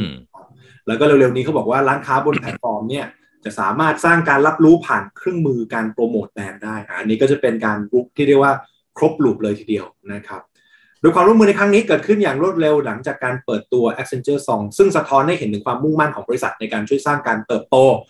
อย่างก้าวกระโดดให้กับลูกค้านั่นเองนะครับโอ้จริง ๆ ข่าวนี้เนี่ยต้องให้ปิ๊กอ่านนะโอ้โหซูเปอร์แอปเรื่องการตลาดอะไรนี้ต้องต้องยกให้พี่ปิ๊กนะครับ มีอะไรเสริมไหมไงฮะกับการได้อ่านข่าวแรกในชีวิต เออจะบอกว่าจริง ๆ แค่แค่พูดประโยคแรกก็ลิ้นลิ้นพันเรียบร้อยแล้วเอาใช้ได้นะ นี่คุณผู้ฟังก็ชมนะฮะ โอเคไหมฮะเดี๋ยวสักวันนะฮะเราอยากจะจะปล่อยให้เป๊กอ่านข่าวคนเดียวดูนะครับเราว่าน่าจะโฟล์อยู่เราเรากำลังนัดวันอยู่ครับ แล้วก็ถึงเวลาแล้วมันโผล่มาเอาแบบจริง ๆ นะ ผมผมว่ายากสุดนะ ตอนอ่านตัวเลขโควิดจริงๆเท่าที่สังเกตนะไม่ยากเดี๋ยวให้ทีมงานทำสคริปต์ให้โอ้โหโอ้โหโอเคครับอะจริง ๆ เดี๋ยวเดี๋ยวของของผมขอขออนุญาตแทรกเลยแล้วกันนะครับไหนๆก็คุยข่าวแล้วขออนุญาตแทรกกลับมาที่ตลาดหุ้นไทยได้ไหม นิดนึงนะนิดนึงนะผมว่าอันนี้ทุกคนก็น่าน่าน่าจะอยากสนใจอยู่นะครับ วันนี้เป็นข่าวนะครับจากอีเฟนันเนี่ยก็คือคุณภากรปิติทวิชัยเนี่ยท่านเป็นกรรมการผู้จัดการตลาดหลักทรัพย์เนี่ยออกมาให้ข่าวว่าเฮ้ยตอนเนี้ยโฟล์เงินน่ะมันไหลออกจากหุ้นไทยอะน้อยกว่าที่อื่น เพราะเหตุผลอะไรบ้างก็คือ สภาพคล่องบ้านเรายังสูงนะกำไรบริษัทจดทะเบียนดีนะนะครับ แล้วก็มีแรงผลักดันที่ดีจากกลุ่มท่องเที่ยวอย่างที่เราคุยกันเมื่อกี้นะครับ แล้วก็ส่ง เนื้อข่าวมีตรงนี้ คราวนี้ผมผมเสริมให้นิดนึงความความน่าสนใจเพราะเมื่อวานใครที่อยู่ในตลาดหุ้นไทยคุณจะเห็นเมื่อวานตลาดหุ้นไทยบวกแรงมากนะครับแล้วขึ้นขึ้นมายกเซตเลยยกเว้นกลุ่มแบงค์นะ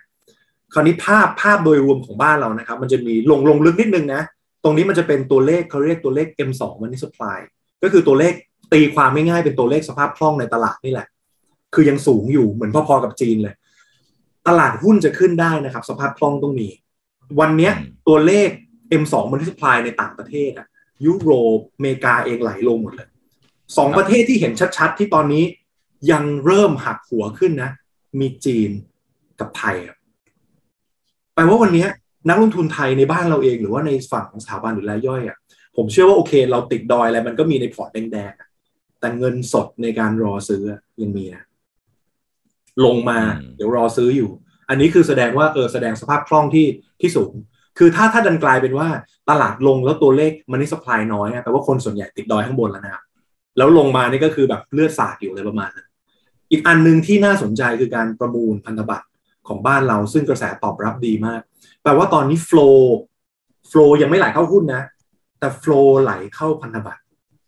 แปลว่าการที่เข้ามาซื้อพันธบัตรไทยเนี่ยมีการประมูลแล้วคึกคักมากเนี่ยนะครับ แปลว่าเขามองว่าบ้านเราอะอาจมีสิทธิ์ recovery ได้เร็วกว่าที่อื่น หรือเซฟกว่าที่อื่น เพราะฉะนั้นตรงนี้น่าสนใจเพราะโดยปกติแล้ว หลังจากเข้าบอลอะหรือพันธบัตรอะมันเป็นสัญญาณที่ดีในการที่เงินจะไหลเข้าหุ้นนี่เป็นนี่เป็นนี่เป็นสัญญาณที่ค่อนข้างสวย แต่อย่างที่บอกต้องดูกันต่อเรื่อยๆนะครับ คราวนี้ผมมีอีกภาพหนึ่งอันนี้ยังไม่ได้เผยเผยเผยแพร่ที่ไหน แต่ว่าเป็นบริษัทตัว Data Driven ผมทำเองนะ อยากให้ทีมงานขึ้นขึ้นภาพด้วยนะครับ อันนี้เป็นภาพของ year to date year to date หมายถึงว่าเป็นเป็นภาพที่บอกว่า รู้ไหมว่า ครึ่งปีแล้วครับ หุ้นตัวไหนบวกเยอะที่สุด หุ้นตัวไหนบวกเยอะที่สุด ซึ่งซึ่งผมอยากให้ดูแค่ในหมวดของ SET fifty แล้วกันร้อยแล้วกัน เพราะว่าในหมวดเซ็ตจะมีหุ้นเล็กด้วยนะครับ อาจจะมีความเสี่ยงสูงเลยยังไม่ค่อยแนะนำเท่าไหร่ ใน SET fifty นะครับ ที่ผมยกมาให้ดู เพราะมันสะท้อนว่าเงินเข้าไปที่ไหนSET fifty นะห้าอันดับแรกที่บวกครึ่งปีนะครับปตทสอพอ อันนี้น้ำมันล้วนๆเลย ไม่น่าแปลกใจนะครับน้ำมันขึ้นนี่สอพอได้ผลดีเลย เพราะฉะนั้นคุณจะเห็นว่าถ้าน้ำมันลงลงลงเละๆอะปตทสอพอก็ลง เพราะฉะนั้นส่วนใหญ่เวลาคนที่ trading นะครับ trader ที่จะเล่นกับน้ำมันเนี่ยสอพอจะเป็น proxy เลยนะครับน้ำมันไปทางไหนสอพอไปทางนั้นนะครับ ตัวที่สองอันนี้น่าสนใจมากคือ BH หรือโรงโรงพยาบาลบำรุงราษฎร์มันกลายเป็นว่าการที่ BH flow ไหลเข้าขนาดนี้ครับ มันมองถึงการเป็น medical tourist destination เพราะบ้านเราค่ารักษาพยาบาลถูกกว่าต่างประเทศ บวกกับค่าเงินบาทที่อ่อน มันเลยทำให้นักท่องเที่ยวไหลกลับเข้ามาคือนอกจากเที่ยวแล้ว ยังจะมาในเรื่องของการรักษาพยาบาลด้วย เพราะว่าหลังจากที่มันปิดตัวช่วงโควิดไปนานแล้วมาเนี้ยนะครับนักท่องเที่ยวเริ่มกลับมาเพราะฉะนั้นหุ้นบำรุงราชกลับมาผู้ฟอร์มย้ำอีกทีไม่ใช่การชี้นำนะ อันนี้เป็น stat ที่ผ่านมานะครับ ว่าครึ่งปีเนี่ยตัวไหนบวกเยอะเพราะอะไร ผมเชื่อว่าทุกคนนะ คุณผู้ฟังทุกคนนะ ไม่ใช่แค่ใน MDR นะทุกท่านเลย เราต้องการมี super stock ในพอร์ตสักตัวหนึ่งปลายปีอะขอพอร์ตตัวหนึ่งคือแบบเขียวๆจัดๆเลย คราวนี้สมมติฐานผมคือเฮ้ยหุ้นตัวไหนที่มันเป็น super stock ในช่วงครึ่งปีที่ผ่านมา ก็น่าสนใจนะครับอ่า BH อันที่สองนะ อันที่สาม AOT สนามบินครับ อันนี้ชัดเจน Thailand Recovery เลยถ้าเกิดท่องเที่ยวกลับมาสนามบินมันมันมันได้อยู่แล้วนะครับ ตัวที่สี่คือมินนะครับ กลุ่มนี้ก็จะเป็นพวกอาหารและโรงแรมก็ยังรอทีมท่องเที่ยวอยู่ดีใช่ครับประมาณนั้นก็คือมีพอร์ตอาหารเยอะอะไรพวกนี้เยอะซึ่งอันนี้ต้องต้องต้องถามพี่ปิ๊กด้วยนะครับว่าในกลุ่มมินเองเนี่ยเขาก็มีการ recovery ค่อนข้างสูงแหละผมว่าตอนนี้เราก็จะเห็นว่าเออห้างผงห้างเปิดหลายคนก็ไปกินข้าวนอกบ้านอะไรคือเต็มที่แล้วนะครับอันดับที่ห้าฐานมันต่ำฐานใช่มันต่ำด้วยใช่ครับ ใช่ครับมันแบบ recovery กลับมาคือเราเราจะเห็นเลยว่า ถ้าถ้าไม่นับปตทสพในฝั่งน้ำมันเนี่ย มันคือทีม recovery play เลยนะ โรงพยาบาล AOT AOT พวกนี้ฐานต่ำทั้งนั้นเลย คือผ่านความรักคมมา เป็นความหวังของชาวดอยด้วย เพราะว่าเชื่อว่าก่อนหน้านี้ก็มีไม่น้อยที่ถือกลุ่มนี้ไว้คือถ้าไม่นับโรงพยาบาลนะครับโรงพยาบาลเนี่ยเป๊กบอกคือมันเป็น มันเป็น sector ที่คนไม่ค่อยนึกถึงใช้คำนี้แล้วกันเนาะเพราะว่า อ่าหุ้นโรงพยาบาลเนี่ยพูดจริงเนี่ยมันเป็นหุ้นที่ คือเขาไม่ได้ธุรกิจหวือหวา ไม่ค่อยมีหน้าข่าวบ่อยๆ นอกจากโอเคจะมีเรื่องของอ่าเรื่องพอเธอมีข่าวเกี่ยวกับเรื่องเรื่องการพยาบาลทีไรส่วนใหญ่จะเป็นข่าวร้าย เช่นมีโรคนั้นโรคนี้ระบาดอย่างที่เรารู้กันนะครับ แต่อย่างที่เห็นคืออย่างช่วงโควิดที่ผ่านมาเนี่ยอย่างแม้กระทั่งกราฟห้าตัวแรกที่ที่เป็กบอกที่ผ่านมาเนี่ยสี่ตัวแรกเนี่ยอามีสี่สี่ในห้าตัวแล้วกันก็คือสอพอนะโรงแรมสนามบินอะไรพวกเนี้ย ตอนนั้นเนี่ยคือเขาเรียกว่าสลบเหมือดอืมนะสองปีที่ผ่านมาเนี่ยคือสลบเหมือนเพราะฉะนั้นฐานที่กลับมาเนี่ย อันนี้ก็ผมพี่ถึงบอกให้มันเป็นมันเป็นสองมุมมุมแรกก็คือคนที่เข้าไปก่อนหน้านี้เนี่ยลงทุนไปก่อนนี้เนี่ยตั้งแต่ช่วงต้นปีที่ผ่านมา ช่วงนี้คือช่วงที่ต้องบอกว่าแหมยิ้มร่านะสดใสแต่อีกมุมนึงก็คือเป็นช่วงเวลาพักฟื้นแค่ฟื้นเยียวยาตัวเองจากคนที่เคยซื้อไว้ก่อนหน้านี้แล้วก่อนที่มันจะมีโควิดเพราะมันอันที่ต้องบอกนี่ยังกลับมาไม่เท่ากับก่อนโควิดนะ ราคายังไม่เท่านะครับ แต่ว่าก็ถือว่าดีขึ้นมาก อืม ใช่ครับ เพราะว่าตัวอ่าอย่างที่พี่ปิ๊กบอกเลยตัวที่ห้า BDMs ก็ยังอยู่ในเครือโรงพยาบาลกรุงเทพเออเพราะฉะนั้นก็คือเนี่ยครับ ยังอยู่ในทีมทีมเพลย์หลัก ๆ นะ เราจะเห็นเลยนะ ถ้าเราไล่มาข้างล่างจะเห็น CPN เห็น CRC ด้วย เนี่ยเราเห็นเลยว่าทีมหลักๆ ที่ยังยันยันที่โฟล์ที่ต่างชาติเขาเห็นเรานะครับ เพราะอันเนี้ยอะต้องบอกตรงๆว่าตลาดหุ้นบ้านเรามันดันด้วย 2 กลุ่ม สถาบันกับต่างชาติเพ ราะฉะนั้นเราต้องมองว่าวิววิวของเขาอะสองกลุ่มนี้มองอะไร ซึ่งชัดเจนครับเขามองบ้านเราอะคือบ้านเราอะ market cap มันเล็กมากนะครับ เมื่อเทียบกับตลาด US ตลาดประเทศยุโรปที่อื่น มันคือประมาณสัก 0.9%ของ market cap ตลาดโลกอะเพราะฉะนั้นเขาดีดเงินเข้ามาปึ๋งหนึ่งนี่คือเซ็ตเซ็ตนี่พุ่งขึ้นเลยนะ เพราะฉะนั้นเขามองบ้านบ้านเราอะเป็นเหมือนแค่หุ้นตัวหนึ่งซึ่งถามว่า proxy บ้านเราอะคือหุ้นอะไร คือหุ้นโรงพยาบาลกับหุ้นท่องเที่ยวเขามองว่าถ้าท่องเที่ยวกลับมาดีอะบ้านเราดี นะครับแล้วก็ตัวตัวโรงพยาบาลด้วยนะครับอันนี้คือ theme play ส่วนใหญ่ใน SET fifty คราวนี้พี่ปิ๊กฝั่งเซ็ตร้อยตัวแรกน่าสนใจมาก FORTH ครับ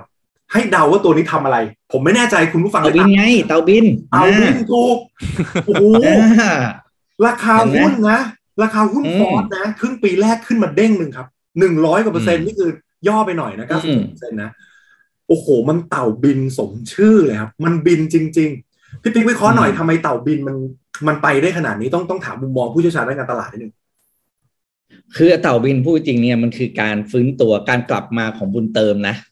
เออใช่ใช่ใช่เมื่อก่อนนะครับเพราะพูดจริงเราพูดจริงเราเราเห็นกันชัดๆอยู่แล้วว่า ครั้งหนึ่งบุญเติมเคยรุ่งเรืองมาก ตอนที่เขาเข้าถึงชาวบ้าน ร้านโชว์หวยต่างจังหวัด ส่วนมากมีตู้บุญเติม แล้วก็เป็นอีกหนึ่งช่องทางของการสร้างรายได้ของอาเจอาลุงที่เป็นเจ้าของร้านโชห่วย เพราะว่าชาวบ้านชาวสวนเวลาเขาขี่มาเขาก็จะให้เจ้าของร้านเนี่ยเติมตังค์ให้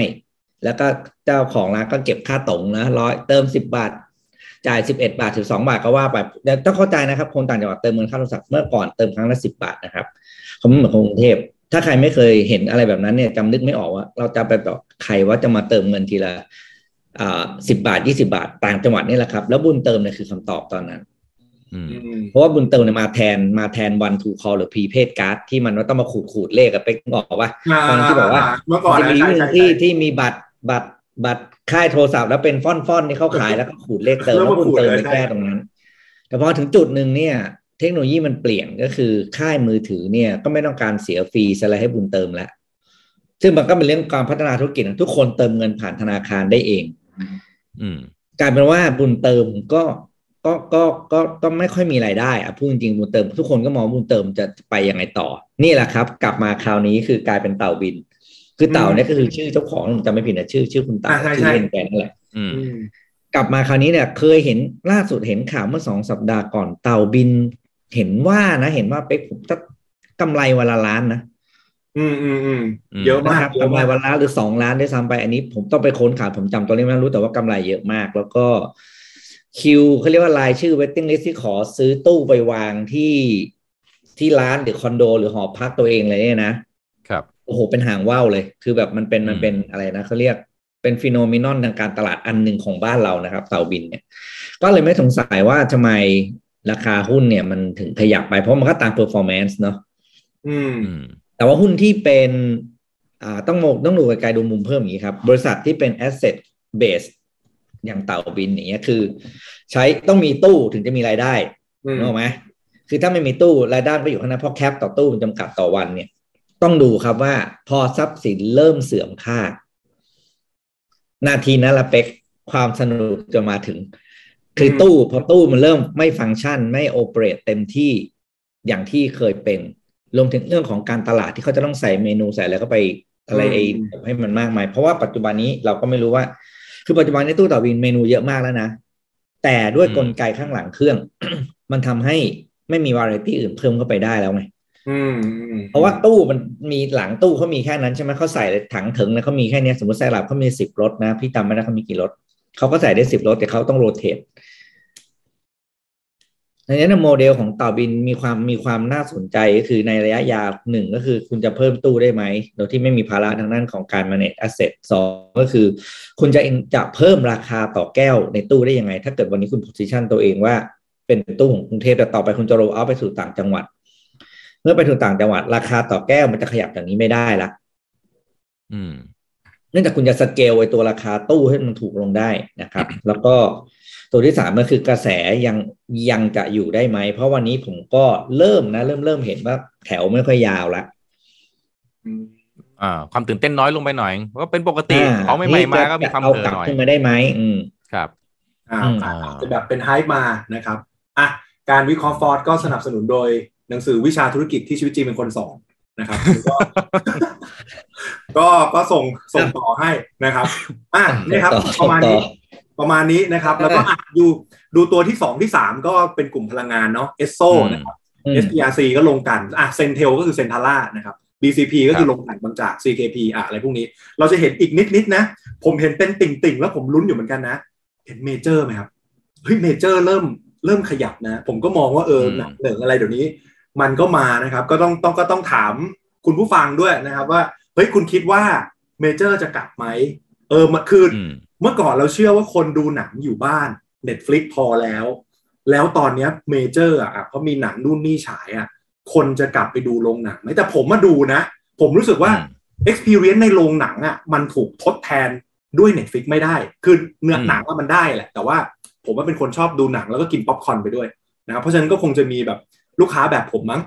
อะไรประมาณนี้นะครับ เพราะฉะนั้นตรงนี้ก็คือภาพที่เอามาให้ดูแล้วกันว่าเออเป็นสรุปที่น่าสนใจเพราะครึ่งปีพอดี นะครับ ก็ลองไปดูกันแล้วก็วัดกันต่อว่า ตลาดหุ้นไทยในครึ่งปีหลัง กลุ่มไหนจะมาเดี๋ยวช่วงปลายปีเนี้ย ผมว่าเราจะได้เห็นอะไรบางอย่างหนึ่งแล้วเชื่อหรือไม่ว่า หุ้นบางตัวที่เพิ่งบวกเล็ก ๆ วันนี้นะครับ ถ้าเรามาอัปเดตกันทีปลายปีนะ เราอาจจะได้เห็นหุ้นตัวนั้นเป็น super stock ของปีก็ได้ เพราะฉะนั้นไหนๆช่วงนี้ก็ฝากคุณผู้ฟังคอมเมนต์มาเลยแล้วกันว่าหุ้นในใจของคุณน่ะ คุณคิดว่าตัวไหน น่าจะไปเดี๋ยวไว้ไปอ่านคอมเมนต์กันนะครับอะฝั่งผมข่าวผมประมาณนี้ครับ เรื่องตลาดหุ้นครับ โอเคครับอะผมพาไปต่อเรื่องนี้ครับพี่ปิ๊กเป๊กเป๊กเป๊กยังไม่ทันนะฮะรถไฟฟ้าสายสีส้ม อืมนะจำได้ไหมพี่ปิ๊กจำได้ไหมรถไฟสายสีส้มที่ตอนนั้นเนี่ยยาวแล้วเกินอะคุณตมัสว่ามาโหนี่คือเขาคือตอนนั้น BTS เขาไปฟ้องเขาไปฟ้องคณะกรรมการ ฟ้องรวดเลยนะ ทั้งคณะเลยว่า มีมติไม่เห็นชอบเอ่อฟ้องไอ้เรื่องที่ว่าเขาไปมีมติให้ไอ้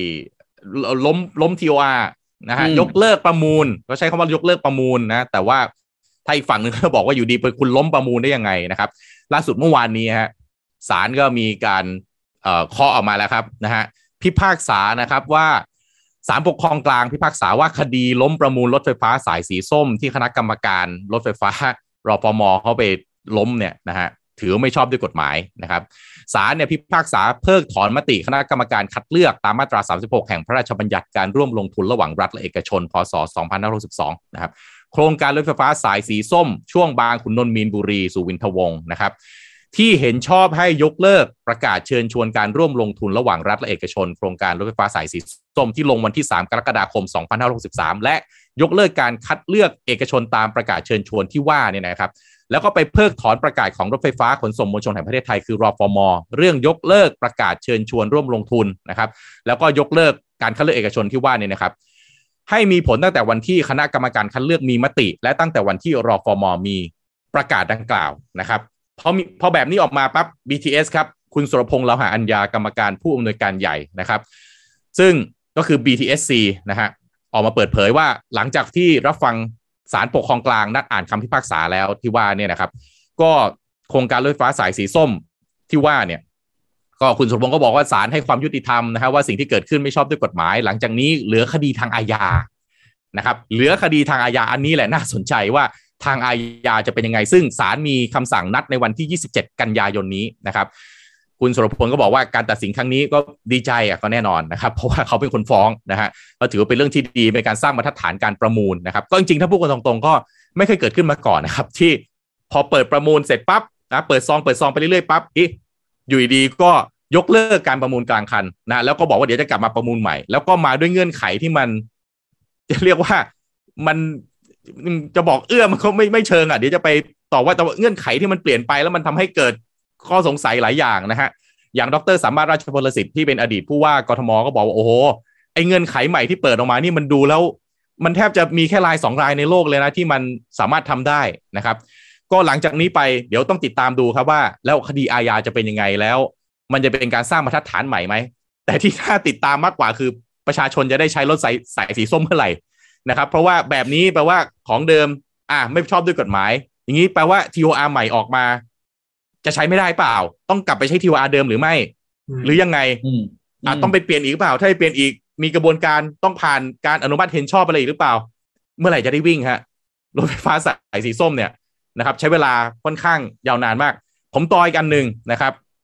ก่อนหน้านี้ผมก็เคยเอาเรื่องนี้มาคุยให้ฟังทีหนึ่งวันนั้นผมจำได้คุณแท็บก็มาด้วย บอสเราก็มาด้วยเนี่ยนะครับ ก็คือคอรมอที่เคาะวงเงิน 3.3 แสนล้านที่จะไปลงทุนใน EEC คือ EEC เนี่ย จะเรียกว่าเป็น จะเรียกว่าเป็นหนึ่งการอะไรนะ ตั้งเป้านะ ของประเทศไทยก็ว่าได้ เป็นหัวหอกหนึ่งเลยที่ถ้าทำได้สำเร็จนะก็น่าจะช่วยยกระดับแล้วก็พัฒนา GDP ของประเทศไทยหลายอย่างนะครับ ล่าสุดคอรมอรับทราบมติที่ประชุมคณะกรรมการ EEC ครั้งที่1ทับ2565 เห็นชอบแผนปฏิบัติการโครงสร้างพื้นฐานและสาธารณูปโภคในเขตพื้นที่ พัฒนาพิเศษภาคตะวันออก 2516 ถึง 2570 เพื่อยกระดับโครงข่ายคมนาคม 77 โครงการนะครับ วงเงินรวม 337,797 ล้านบาท เป็นหนึ่งในโครงการที่วงเงินเยอะที่สุดเท่าที่ประเทศไทยกำลังจะลงทุนนะครับ ซึ่งแบ่งเป็นระยะเร่งด่วนเนี่ย 29 โครงการ อันนี้เร่งด่วนนะฮะ 125,599 ล้านบาทแล้วนะครับ ยกตัวอย่างเช่นโครงการก่อสร้างระบบขนส่งมวลชน เพื่อรองรับรถไฟฟ้าความเร็วสูงระยะที่ 1 คือชนชนบุรีบ้านบึงนะครับ แล้วก็ High Speed Taxiway นะครับเพิ่มเติมนะฮะท่าอากาศยานอู่ตะเภาโครงการพัฒนาระบบการจราจรขนส่งอัจฉริยะ นี่คือด่วนก็คือ EC ไปลงแล้วแหละ แต่ถนนหนทางที่เข้าไปเนี่ย พร้อมบ้างไม่พร้อมบ้างถ้าพูดกันตรงๆนะครับ ระยะกลางนะครับ ระยะกลางนี่ ไอ้ด่วนเมื่อกี้คือร่วมต้นปีหน้าเลยนะครับ2066นะครับ ส่วนระยะกลางคือ2067ถึง2070เนี่ย48 โครงการ วงเงิน 212,197 ล้านบาทนะครับ ยกตัวอย่างเช่น รถไฟทางคู่สายใหม่ช่วงศรีราชาระยองนะครับ โครงการติดตั้งไอ้ระบบ M Flow บนมอเตอร์เวย์สาย 7 แบบนี้เป็นต้นนะครับ แล้วก็ส่วนไอ้ประโยชน์ที่คาดว่าจะได้รับ นะฮะด้านเศรษฐกิจอะคิดว่า EEC จะให้อะไรกับประเทศบ้าง เกิดการจ้างงานนะครับ ประมาณสัก 20,000ตำแหน่งในช่วงของการลงทุนก่อสร้างต่างๆ เหล่านี้นะครับ แล้วก็น่าจะเป็นการยกระดับ อันนี้ตามตามที่ทางรัฐบาลนะมองก็คือ national gateway นะครับเป็นการสนับสนุนการพัฒนาพื้นที่การลงทุนและการท่องเที่ยวของพื้นที่ EEC นะครับมีระบบมวลชนที่ทันสมัยคุณภาพสูง เชื่อมการเดินทางแบบไร้รอยต่อ สะดวกรวดเร็วต่างๆนะฮะนี่คือ นี่คือภาพของประเทศที่กำลังจะพัฒนาไปในเชิงโครงสร้างพื้นฐาน แต่ว่าอันนึงที่ผมอยากจะหยิบยกมาคุยในข่าวนี้ต่อครับ คุณผู้ฟังทุกท่าน ผมหยิบผมผมอยากจะชวนไปดูอันนี้ฮะปี 2014 2014ฮะคุณชัดชาติสิทธิพันธ์เคยโพสต์นะครับ อันนี้เอาไว้ นั่นคือโครงการสร้างอนาคตไทย 2020 ครับ ทีมงานช่วยเอารูปขึ้นมาให้ผมนิดนึงนะ โครงการสร้างอนาคตไทยปี 2020 นะครับ มีอะไรบ้างนะครับ คุณชัดชาติสิทธิพันธ์ตอนนั้นเป็นรัฐมนตรีนะฮะคมนาคมนะครับ รถไฟฟ้าความเร็วสูงนะครับ ลงทุน 783,553 ล้านบาทนะครับ เส้นที่เห็นชัดๆ ทั้งหมดนี่คือรถไฟทั้งความเร็วสูงและความเร็วต่ำทั้งคลังทู่รางคู่รางเดียวนะครับ มีรถไฟฟ้านะครับที่ลงทุนอีก 456,662 ล้านบาทนะครับ ถนนทางหลวง 241,000 ล้านบาท ถนนทางหลวงชนบท 34,000 ล้านบาท สถานีขนส่งสินค้า 14,000 ล้านบาท ท่าเรือ 29,000 ล้านบาท ด่านศุลกากร 12,554 ล้านบาทนะครับระบบระบบปรับปรุงระบบรถไฟ ระบบรถไฟทางคู่นะครับแล้วก็ค่าสำรองฉุกเฉินต่างๆคำถามคือสิ่งที่เราทำตอนนี้เราอยู่ในปี 2022 นะฮะพี่พี่ปิ๊กเป็กสิ่งต่างๆ เหล่านี้ ควรจะต้องมีมาตั้งแต่ปี 2020 แล้ว อืมครับคำถามคือ ความล่าช้าที่เกิดขึ้นเนี่ยทำให้ประเทศไรประเทศไทยเราเนี่ย เสียประโยชน์อะไรไปบ้างนะครับ ถ้าไปดูโพสต์ย้อนหลังของคุณชัชชาติสิริพันธ์เนี่ยนะครับ คุณชาชาติบอกว่าจะเห็นได้ว่าโครงการในพรบสร้างอนาคตประเทศ 2020 ที่ว่าเนี่ยมันไม่ได้มีแต่เรื่องรถไฟความเร็วสูง มีรถไฟทางคู่รถไฟฟ้าในกรทม ถนนสี่เลน ด่านศุลกากร ศูนย์กระจายสินค้ามอเตอร์เวย์นะครับบุรณะถนนสายหลัก ถนนเชื่อมประตูการค้าท่าเรือสะพานข้ามทางรถไฟนะครับ กระจายอยู่ในทุกด้านอยู่ในทุกภูมิภาค ครงการต่างๆ เหล่านี้นี่คุณชาชาติโพสต์นะไม่ได้คิดขึ้นมาลอยๆ แต่สอดคล้องกับแนวทางการพัฒนาประเทศที่กำหนดไว้ในแผนพัฒนาเศรษฐกิจแห่งชาติฉบับที่ 11 พศ 2515 ถึง 2559 สิ่งที่โครงการนี้จะได้ที่รัฐบาลคาดหวังรัฐบาลในตอนนั้นนะครับคือ 1 ต้นทุนด้านโลจิสติกต่อ GDP ลดลงไม่น้อยกว่า 2%นะครับสัดส่วนผู้เดินทางระหว่างจังหวัดโดยรถยนต์ส่วนบุคคลลดจาก 59%เหลือ 40%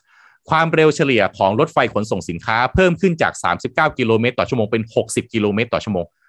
อันนี้ตัวเลขอึ้งไหมครับขนส่งรถรถไฟฟ้าขนรถไฟที่เราเราขนส่งผักส่งอะไรต่างๆเนี่ยสามสิบเก้ากิโลเมตรต่อชั่วโมงนะ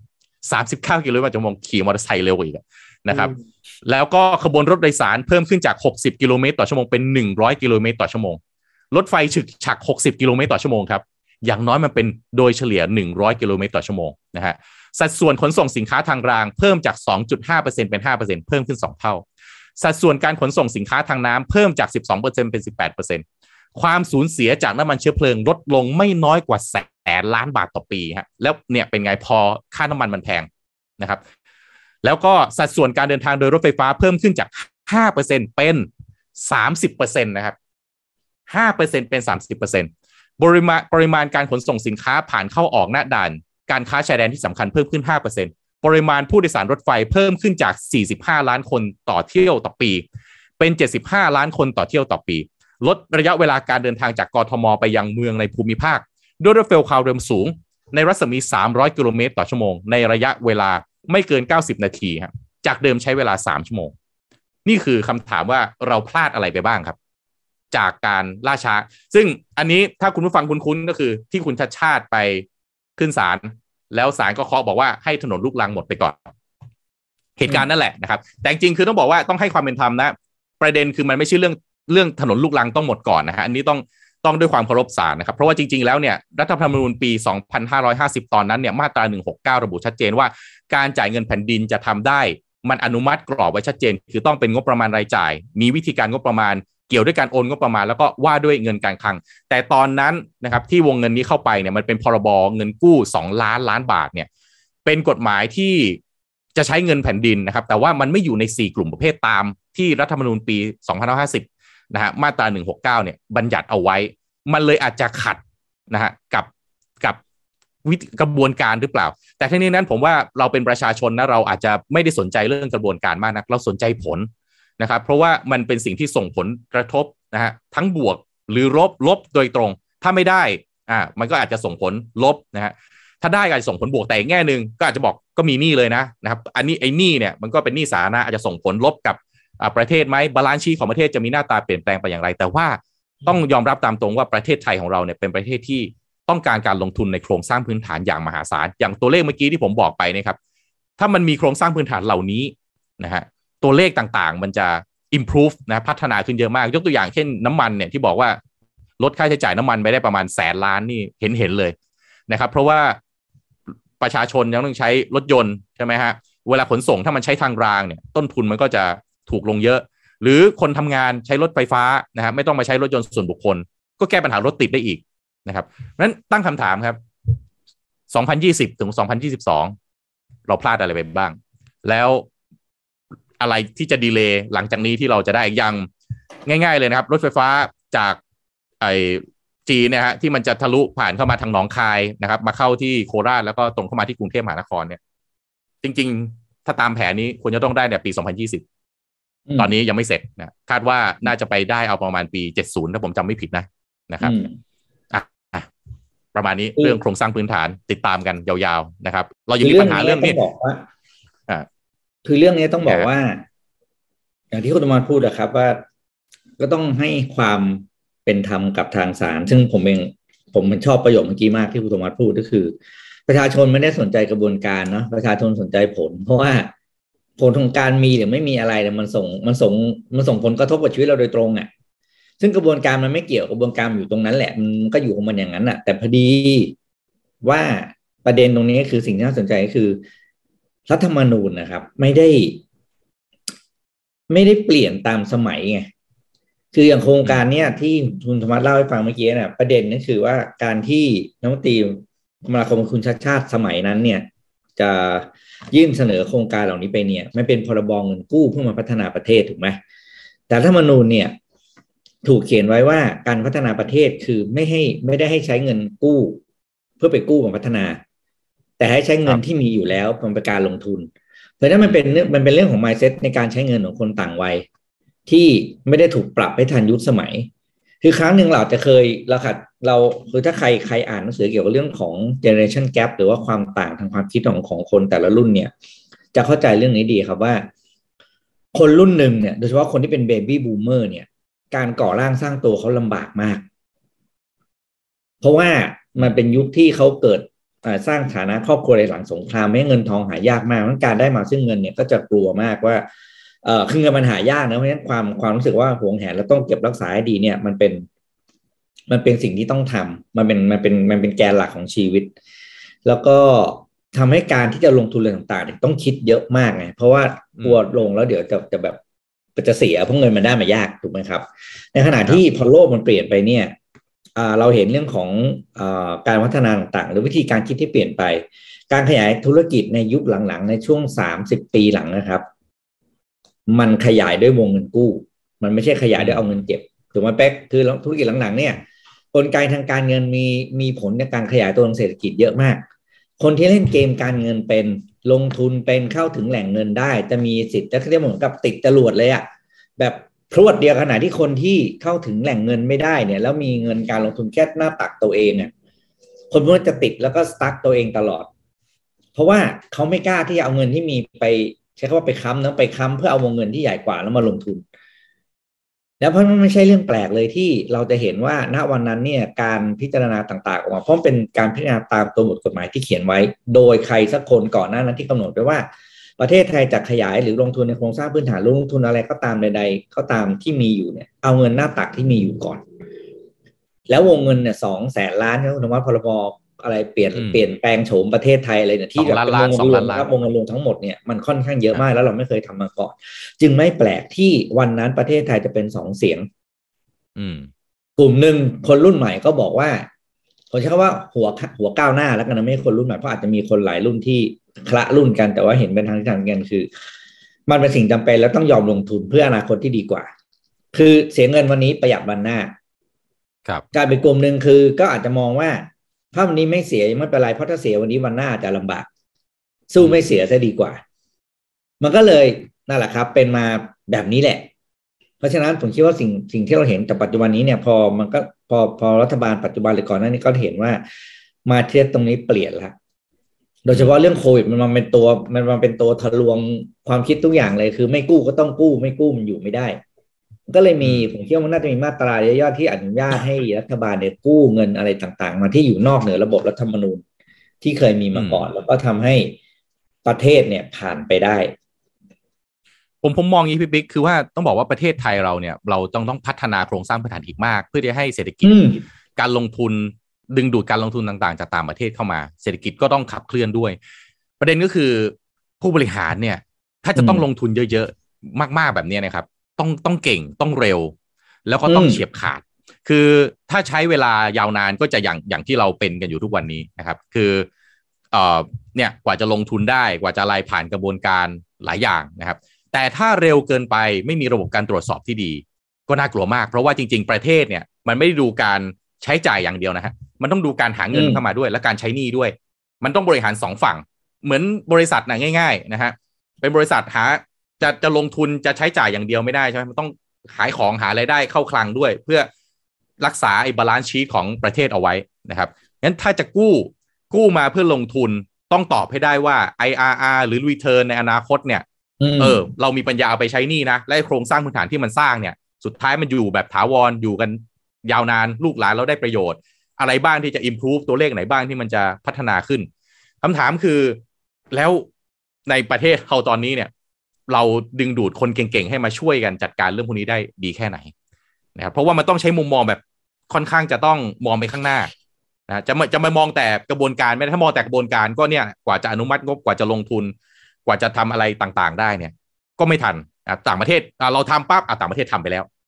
ยกในตัวอย่างง่ายๆเลย ตอนนี้เราก็ต้องหนีเวียดนามนะผมก็ยังเชื่อว่าเวียดนามยังตามไทยไม่ทันอยู่นะครับแต่ของพวกนี้มันไม่แน่ไม่นอน หลับตาปิ๊บแป๊บเดียวเนี่ย ถ้าเกิดว่าเดินผิดแป๊บเดียวอนุมัติบางอย่างไม่ทัน หรืออยู่ดีเวียดนามมีนะฮะประเทศใหญ่ ๆ เข้าไปร่วมนะฮะไปลงทุนไปอะไรเนี่ย ดีไม่ดีแป๊บเดียวเวียดนามอาจจะตามเราทันในบางอุตสาหกรรม แล้วของบางอย่างเนี่ยจะสร้างไม่ใช่สร้างวันนี้พรุ่งนี้ได้ใช้เลยถูกไหมฮะห้าปีสิบปีกว่าจะได้ใช้นะครับ เพราะฉะนั้นสิ่งที่เรา สิ่งที่เราคิดสิ่งที่เราทำในวันนี้ คือผลสะท้อนของอนาคตอย่างแน่นอนนะครับ เพราะฉะนั้นอันนี้เป็นเรื่องที่น่าติดตามอย่างยิ่งอย่างผมเอามาพูดไป EEC สามแสนกว่าล้านนะรัฐบาลเราเบสกับ EEC ไว้สูงมาก เรียกว่าประเทศเราเนี่ยแหละเบสสูงมากนะสามแสนล้านนี่ประมาณสิบเปอร์เซ็นของของเอ่อเอ่องบประมาณของประเทศนะประเทศเรางบประมาณประมาณสามล้านล้านนี่สามแสนกว่าล้านบาทเข้าไปแล้ว ในหนึ่งโครงการนะในหนึ่งโครงการนะครับโอ้โห ตรงนี้ตรงนี้ผมขอเสริมนิดเดียวนะครับ ก่อนก่อนก่อนที่เราจะแลนดิ้งกัน จากที่ฟังแล้วเนี่ยคือคิดเลยว่าตัวโครงสร้างพื้นฐานสำคัญจริง ๆ ในเรื่องของรางนะครับ ในการที่คือถ้าเกิดเราเราพึ่งพารางมากขึ้นเนี่ยผมเชื่อว่าเราก็จะมีการขัดดุลจากพลังงานน้อยลงเพราะตอนนี้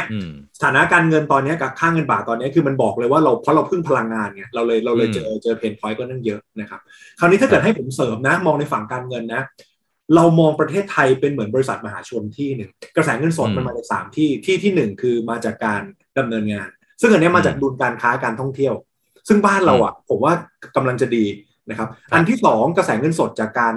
ลงทุน ซึ่งอันนี้โดยมากแล้วบริษัทมันติดลบอยู่แล้ว แต่มันเป็นการลงทุนเพื่อให้อนาคตมันดีขึ้นอย่างที่ว่าเลย อันที่สามคือกระแสเงินสดจากการทำ financing หรือว่าจากการกู้ยืมบ้านเราดีนะครับ คือจริง ๆ แล้วทุนทุนสำรองเราก็แข็งนะ แล้วก็นี่ในเขาเรียกอะไรสกุลเงินต่างประเทศก็ไม่ได้แบบเวอร์วังขนาดแบบเมื่อก่อน เพราะฉะนั้นถ้าเกิดเทียบจากในมุมมองของบริษัทมหาชนผมว่าเทียบกับต่างประเทศอะบ้านเรากำลังอยู่ใน timing ที่ดี ขอแค่ตัวปัญหาเงินเฟ้อหาย ดุลการค้าดีขึ้น ดุลบริการกลับมา ความสามารถในการหากระแสเงินสดจากการดำเนินงานของบริษัทประเทศไทยจำกัดมหาชนดีขึ้นน่ะผมว่าได้เวลาไฟแนนซ์แล้ว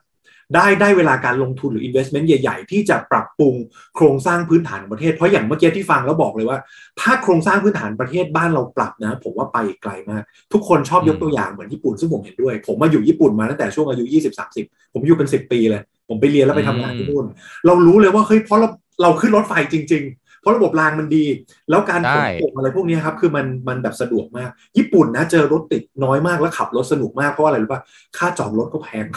แพงมาก แล้วคนคนคนส่วนใหญ่ก็เลยไปรถไม่แพง ใช่ค่าจอดนี่หนักค่าจอดนี่หนักมากครับคือคือผมผมผมผมมองนี้นะแชร์แบบนี้นะอินฟราสตรักเจอร์บ้านเขาเนี่ยผมว่ามันมันลงตัว บ้านเราเนี่ยก็สนุกสนานแบบนึงนะครับ ที่คุณขึ้น BTS คุณใช้ใบหนึ่งแล้วคุณลงใต้ดินใช้ใบหนึ่งแล้วขึ้นรถเมล์แบบมันอะไรอย่างเงี้ยอะไรอย่างเงี้ยมันมันมันก็เป็นเรื่องสนุกสนานที่ผมรู้สึกว่าเป็นโจทย์ชาเลนจ์ที่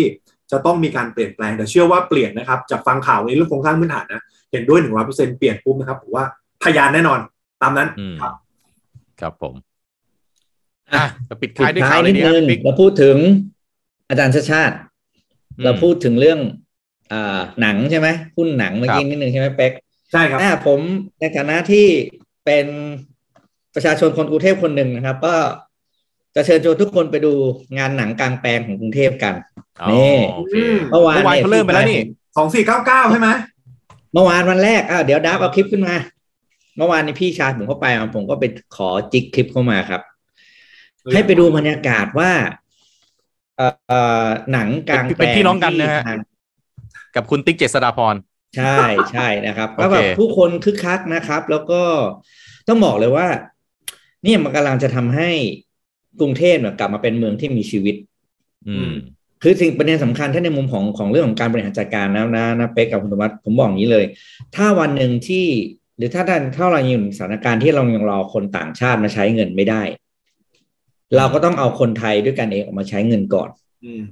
คือคุณรอไม่ได้เศรษฐกิจมันรอไม่ได้ไง ทีนี้ประเด็นว่าใครจะเป็นคนที่ดึงให้ชาวบ้านประชาชนออกมาใช้จ่าย มันก็ต้องเป็นไม่ใครสักคนที่มีกำลังมากพอนะครับ แล้วก็ทำมาต้องจัดการให้ดีนะครับ นี่ก็เราก็จะเห็นว่าโครงการตอนนี้นะคือทางกรุงเทพมหานครก็มีการคงผมจำชื่อโครงการไม่ได้ก็เรียกโครงการดูหนังออกอะไรเนี่ยแหละก็จะมีหลาย ๆ จุดกระจายกันไปทั่วแล้วแต่ละเรื่อง หนังแต่ละเรื่องก็จะถูกคัดเลือกไปให้ฉายให้เข้ากับพื้นที่ที่ไปฉาย นะครับ อย่างวันนี้เมื่อคืนนี้ก็เป็นที่ลานคนเมืองนะครับ ก็มีฉายเรื่องสองสี่เก้าเก้าสมัยคุณติ๊กเดบิวต์ใช่ไหมคุณธรรมัสอืมเป็นคุณติ๊กเจษฎาพรเดบิวต์นะครับ ซึ่งแบบโอ้โหกลายเป็นวายไลท์ที่ทำไมหล่อขนาดนี้นะครับ แล้วก็ครับอ่าแล้วก็มีหลายเรื่องนะครับ มีรถไฟฟ้ามาหานะเธอนะครับ มีอะไรอย่าง นี่มันทำให้เห็นว่า เฮ้ยหนึ่งนะ การอ่ากรุงเทพไม่ได้แย่ ถ้าจัดการดีสองคือประชาชนพร้อมจะออกมาใช้ชีวิตออกมาใช้จ่าย ถ้ามีอะไรดึงดูดให้ให้เขาออกมา แล้วก็ออกมาผ่อนคลายออกมาอะไรอย่างนี้เนาะสามก็คือ เชื่อว่า ภาพนี้มันจะเป็นสิ่งที่มันเป็นแรงบันดาลใจให้อีกหลาย ๆ เมือง เอาไปทำต่อได้ แล้วมันจะกลายเป็นการขยายวงไอ้โปรเจกต์ที่มันเป็นproject ดีๆ ที่มันครีเอทีฟเนาะแล้วก็ชวนให้คนออกมาใช้ชีวิตเนี่ย ขยายไปยังเมืองต่างๆ เศรษฐกิจมันจะเริ่มดีขึ้น งบไม่ต้องเยอะด้วย แล้วก็ ปะปะเรียกว่าประคองตัวเองไปก่อนก่อนที่วันที่นักท่องเที่ยวจะจะจะไหลเข้ามาในในปีที่สี่เอ้ไม่โทษใน quarter ที่สี่ของปีนี้ ซึ่งอ่าไม่รู้อ่าคุณธรรมะกับเป๊กเห็นตัวเลขคาดการณ์ของ AOT ใหม่หรือยัง ว่าเขาคาดการณ์ว่าท่องเที่ยวในไตรมาสสุดท้ายเนี่ย เฉพาะไตรมาสสุดท้ายในอีกสามล้านกว่าคนนะครับสามล้านกว่าคนนะครับ พอดีผมมาลืมอันนี้ไว้วันก่อนอ่าท่านผอ ท่านอ่าพี่พี่ออฟเขา โพสต์ไว้ แต่ว่าต้องไปหาตามอ่านในหน้าประกาศใน AOT มีครับว่าเอลทีคาดการนักท่องเที่ยว Q4 ไว้กี่คน ซึ่งมันแปลว่าเม็ดเงินที่จะไหลเข้ามา แต่ระหว่างนี้รอก่อน คือไม่ใช่รอ อย่ารอแต่บอกเอาตัวรอดไปก่อนเออเราก็ช่วยเหลือด้วยการออกมาใช้เงินอะไรกันเองอะไรกันเองอย่างเงี้ยนะครับ แล้วก็ อืม รอถึงวันนั้นครับวันที่นักท่องเที่ยวจะขนเงินมาใช้กับบ้านเราอีกที แต่อย่างที่คุณธรรมบอกเมื่อวานนะยังไม่ต้องหวังจีนใช่ไหมจีนนี่อีกนาน โอ้โห ลืมไม่ได้เลยครับ ผมบอกไม่มีทางที่จะได้ออกมา แน่แน่แน่แน่ครับ ที่จีนนี่ยากมาก อืมเพราะว่านี่นี่ประเทศเรามีระลอกใหม่แล้วด้วยนะเมื่อวานที่แบบมี super cluster ที่กรุงเทพคริสเตียนใช่ไหมฮะ ใครมีลูกหลานอยู่นั่นก็เป็นกำลังใจให้นะครับโอ้โห ที่โรงเรียนนี่น่าจะกลับมาเป็นนะ ดีไม่ดีเดี๋ยวอาจจะต้องออนไลน์กันเปิดเปิดปิดปิดกันอีกนะฮะ นี่นี่พี่ปิ๊กชวนเที่ยวกลางกรุงเทพกลางแปลงใช่ไหมนี่ผมมีอีกที่หนึ่งพอดีมันเมื่อวานนี้วันที่เจ็ดเดือนเจ็ดนะและที่เจ็ดเดือนเจ็ดหลายท่านก็ไปช้อปปิ้งกัน แต่ว่าจริงๆมันมันมีอีกสถานที่เที่ยวหนึ่งนะชวนคุณผู้ฟังไปเที่ยว เป็นงานบวงสวงพญาศรีสัตนาคราชนะครับเจ็ดเดือนเจ็ดจัดที่นครพนม นครพนมปิ๊กปิ๊กเป๊กเคยเห็นนี่ไหมที่เป็นรูปพญานาคใหญ่ ๆ ติดอยู่ริมฝั่งแม่น้ำโขงครับ นั่นแหละนั่นแหละบ้างไฟโลกเป๊กหรือเปล่าอ่าบ้างมีบ้างไฟพญานาค ใช่ไหมอ่า คือจะบอกว่าพอดีเนี่ย ผมเนี่ย เป็นครึ่งหนึ่งอะเป็นเป็นลาวนะ เป็นคนนครพนมนะบ้านผมเนี่ยอยู่ตรงเอ่อตรงลานพญานาคนี่อยู่หน้าบ้านผมตรงที่นครพนมพอดีเลยเห็นข่าวนี้มาก็เลยอยากชวนเออเขาจัดงานเนี่ย วันที่เจ็ดถึงสิบสามนะครับเจ็ดถึงสิบสามแล้วเขาบอกว่าอันนี้มันเป็นโมเดลการท่องเที่ยวเอ่อพื้นที่ท้องถิ่นที่ จังหวัดอื่นๆเนี่ยดูเป็นตัวอย่างได้ เพราะว่าจัดแบบนี้ปั๊บเนี่ยมันกระตุ้นเศรษฐกิจการท่องเที่ยวต่างๆ ภายในประเทศนะครับ แล้วก็มีความเป็นจะบอกว่าสายมูนิดๆแล้วกันนะครับองค์ศรีสัตนาคราชเนี่ยนะฮะน้ำหนักรวมเนี่ยเก้าตันนะครับ ก็เป็นรูปพญานาคขดหางเจ็ดเสียนประดิษฐานบนแท่นฐานแปดเหลี่ยมกว้างหกเมตร ความสูงทั้งหมดรวมฐานก็สิบห้าเมตร คือวิวมันสวยมากนะครับ แล้วก็นครพนมนี่ผมว่าเป็นจะเป็นอีกหนึ่งจังหวัดที่คลาสสิกแล้วก็น่าเที่ยวมากๆนะครับ ก็ลองดูครับงานเขาจัดเจ็ดถึงสิบสามนะกรกฎาคมเจ็ดวันเจ็ดคืนนะครับ โดยเอ่อก็มีนักแสดงมีอะไรด้วยนะฮะแล้วก็มีการรำวงสวงนะนะฮะมีจำนวนดังรำนี่ห้าร้อยคนต่อวันนะพี่ปิ๊กห้าร้อยคนนะฮะที่แบบเขาจัดมาเป็นขบวนเลย แล้วมีอะไรอีกแห่ไหลเรือไฟนะครับ มีงานออกร้านจัดแสดงศิลปวัฒนธรรมนะครับ เนี่ยฮะนี่คือเศรษฐกิจพื้นฐานของไทย ๆ เราเลย นะครับที่มันก็จะมาช่วยกระตุ้นการท่องเที่ยวการเดินทางต่างนี่นี่คือที่เขาเคยจัดไปนะครับแต่ว่าพอมีโควิดปั๊บก็ต้องลดนะมีช่วงโควิดหนักๆที่เขาลดจาก 500 คนเหลือแค่ 7 คนต่อวันเองนางรำอะนะครับ ก็ไม่ได้อยากให้ไปงมงายกัน แต่ว่าให้ให้นเนี่ยมันคือการกระตุ้นการท่องเที่ยวในประเทศนะครับ แล้วก็คนในประเทศเราก็เราจะไปมองนะตอนนี้พอเศรษฐกิจจะเปิดก็จะไปญี่ปุ่นจะไปนู่นดูประเทศไทยนะฮะมีสถานที่ที่น่าเที่ยว หลาย ๆ ที่มากมายนะครับ โดยเฉพาะนี้นครพนมนะครับ ผมอะตอนนี้ครบโอ้โหนี่ยาวอะวันนี้เราเรื่องราวนะอะคุณธรรมจบด้วยเปิดแล้วก็จบด้วย อืมอ่าอะนะครับ นี่นี่นี่ผมอีกนิดนึงผมนี่ให้พี่ปิ๊กกับเป๊กรู้จักยูกิโอไหมเฮ้ยการ์ตูนเหรอครับรู้จักไหมการ์ตูนป่ะการ์ตูนรู้จักไหมอ๋อที่เล่นที่ที่เป็นเกมกลเกมกลคนอัจฉริยะเออ duel อะ duel duel กัน อ่าผู้ผู้เขียนนะฮะคาซึกิทาคาฮาชิครับเมื่อวานมีข่าว breaking news มาว่า พบว่าเสียชีวิตนะริมชายฝั่งทะเลที่จังหวัดโอกินาวาของญี่ปุ่นนะครับ NHK รายงานนะครับว่าพบร่างของอาจารย์คาซึกิทาคาฮาชินะครับซึ่งก็ยืนยันแล้วว่าเป็นนักวาดการ์ตูนชื่อดัง ขณะนี้อยู่ระหว่างการสืบสวนหาสาเหตุนะครับ จากการรายงานของสื่อญี่ปุ่นก็คาดว่านะฮะคาดว่าจะเอ่อ คือศพเนี่ยสวมใส่อุปกรณ์ดำน้ำอยู่ แล้วก็ลอยอยู่นอกชายฝั่งทะเล ก็คาดว่าอาจจะเกิดจากการขัดข้องหรืออะไรก็ตามที่เกิดจากไปเนี่ยแหละ ไปจัดกิจกรรมทางน้ำนะครับ ก็อาจารย์คาซึกิทาคาฮาชิเนี่ยอายุ 60 ปีนะครับ เป็นนักวาดการ์ตูน ซึ่ง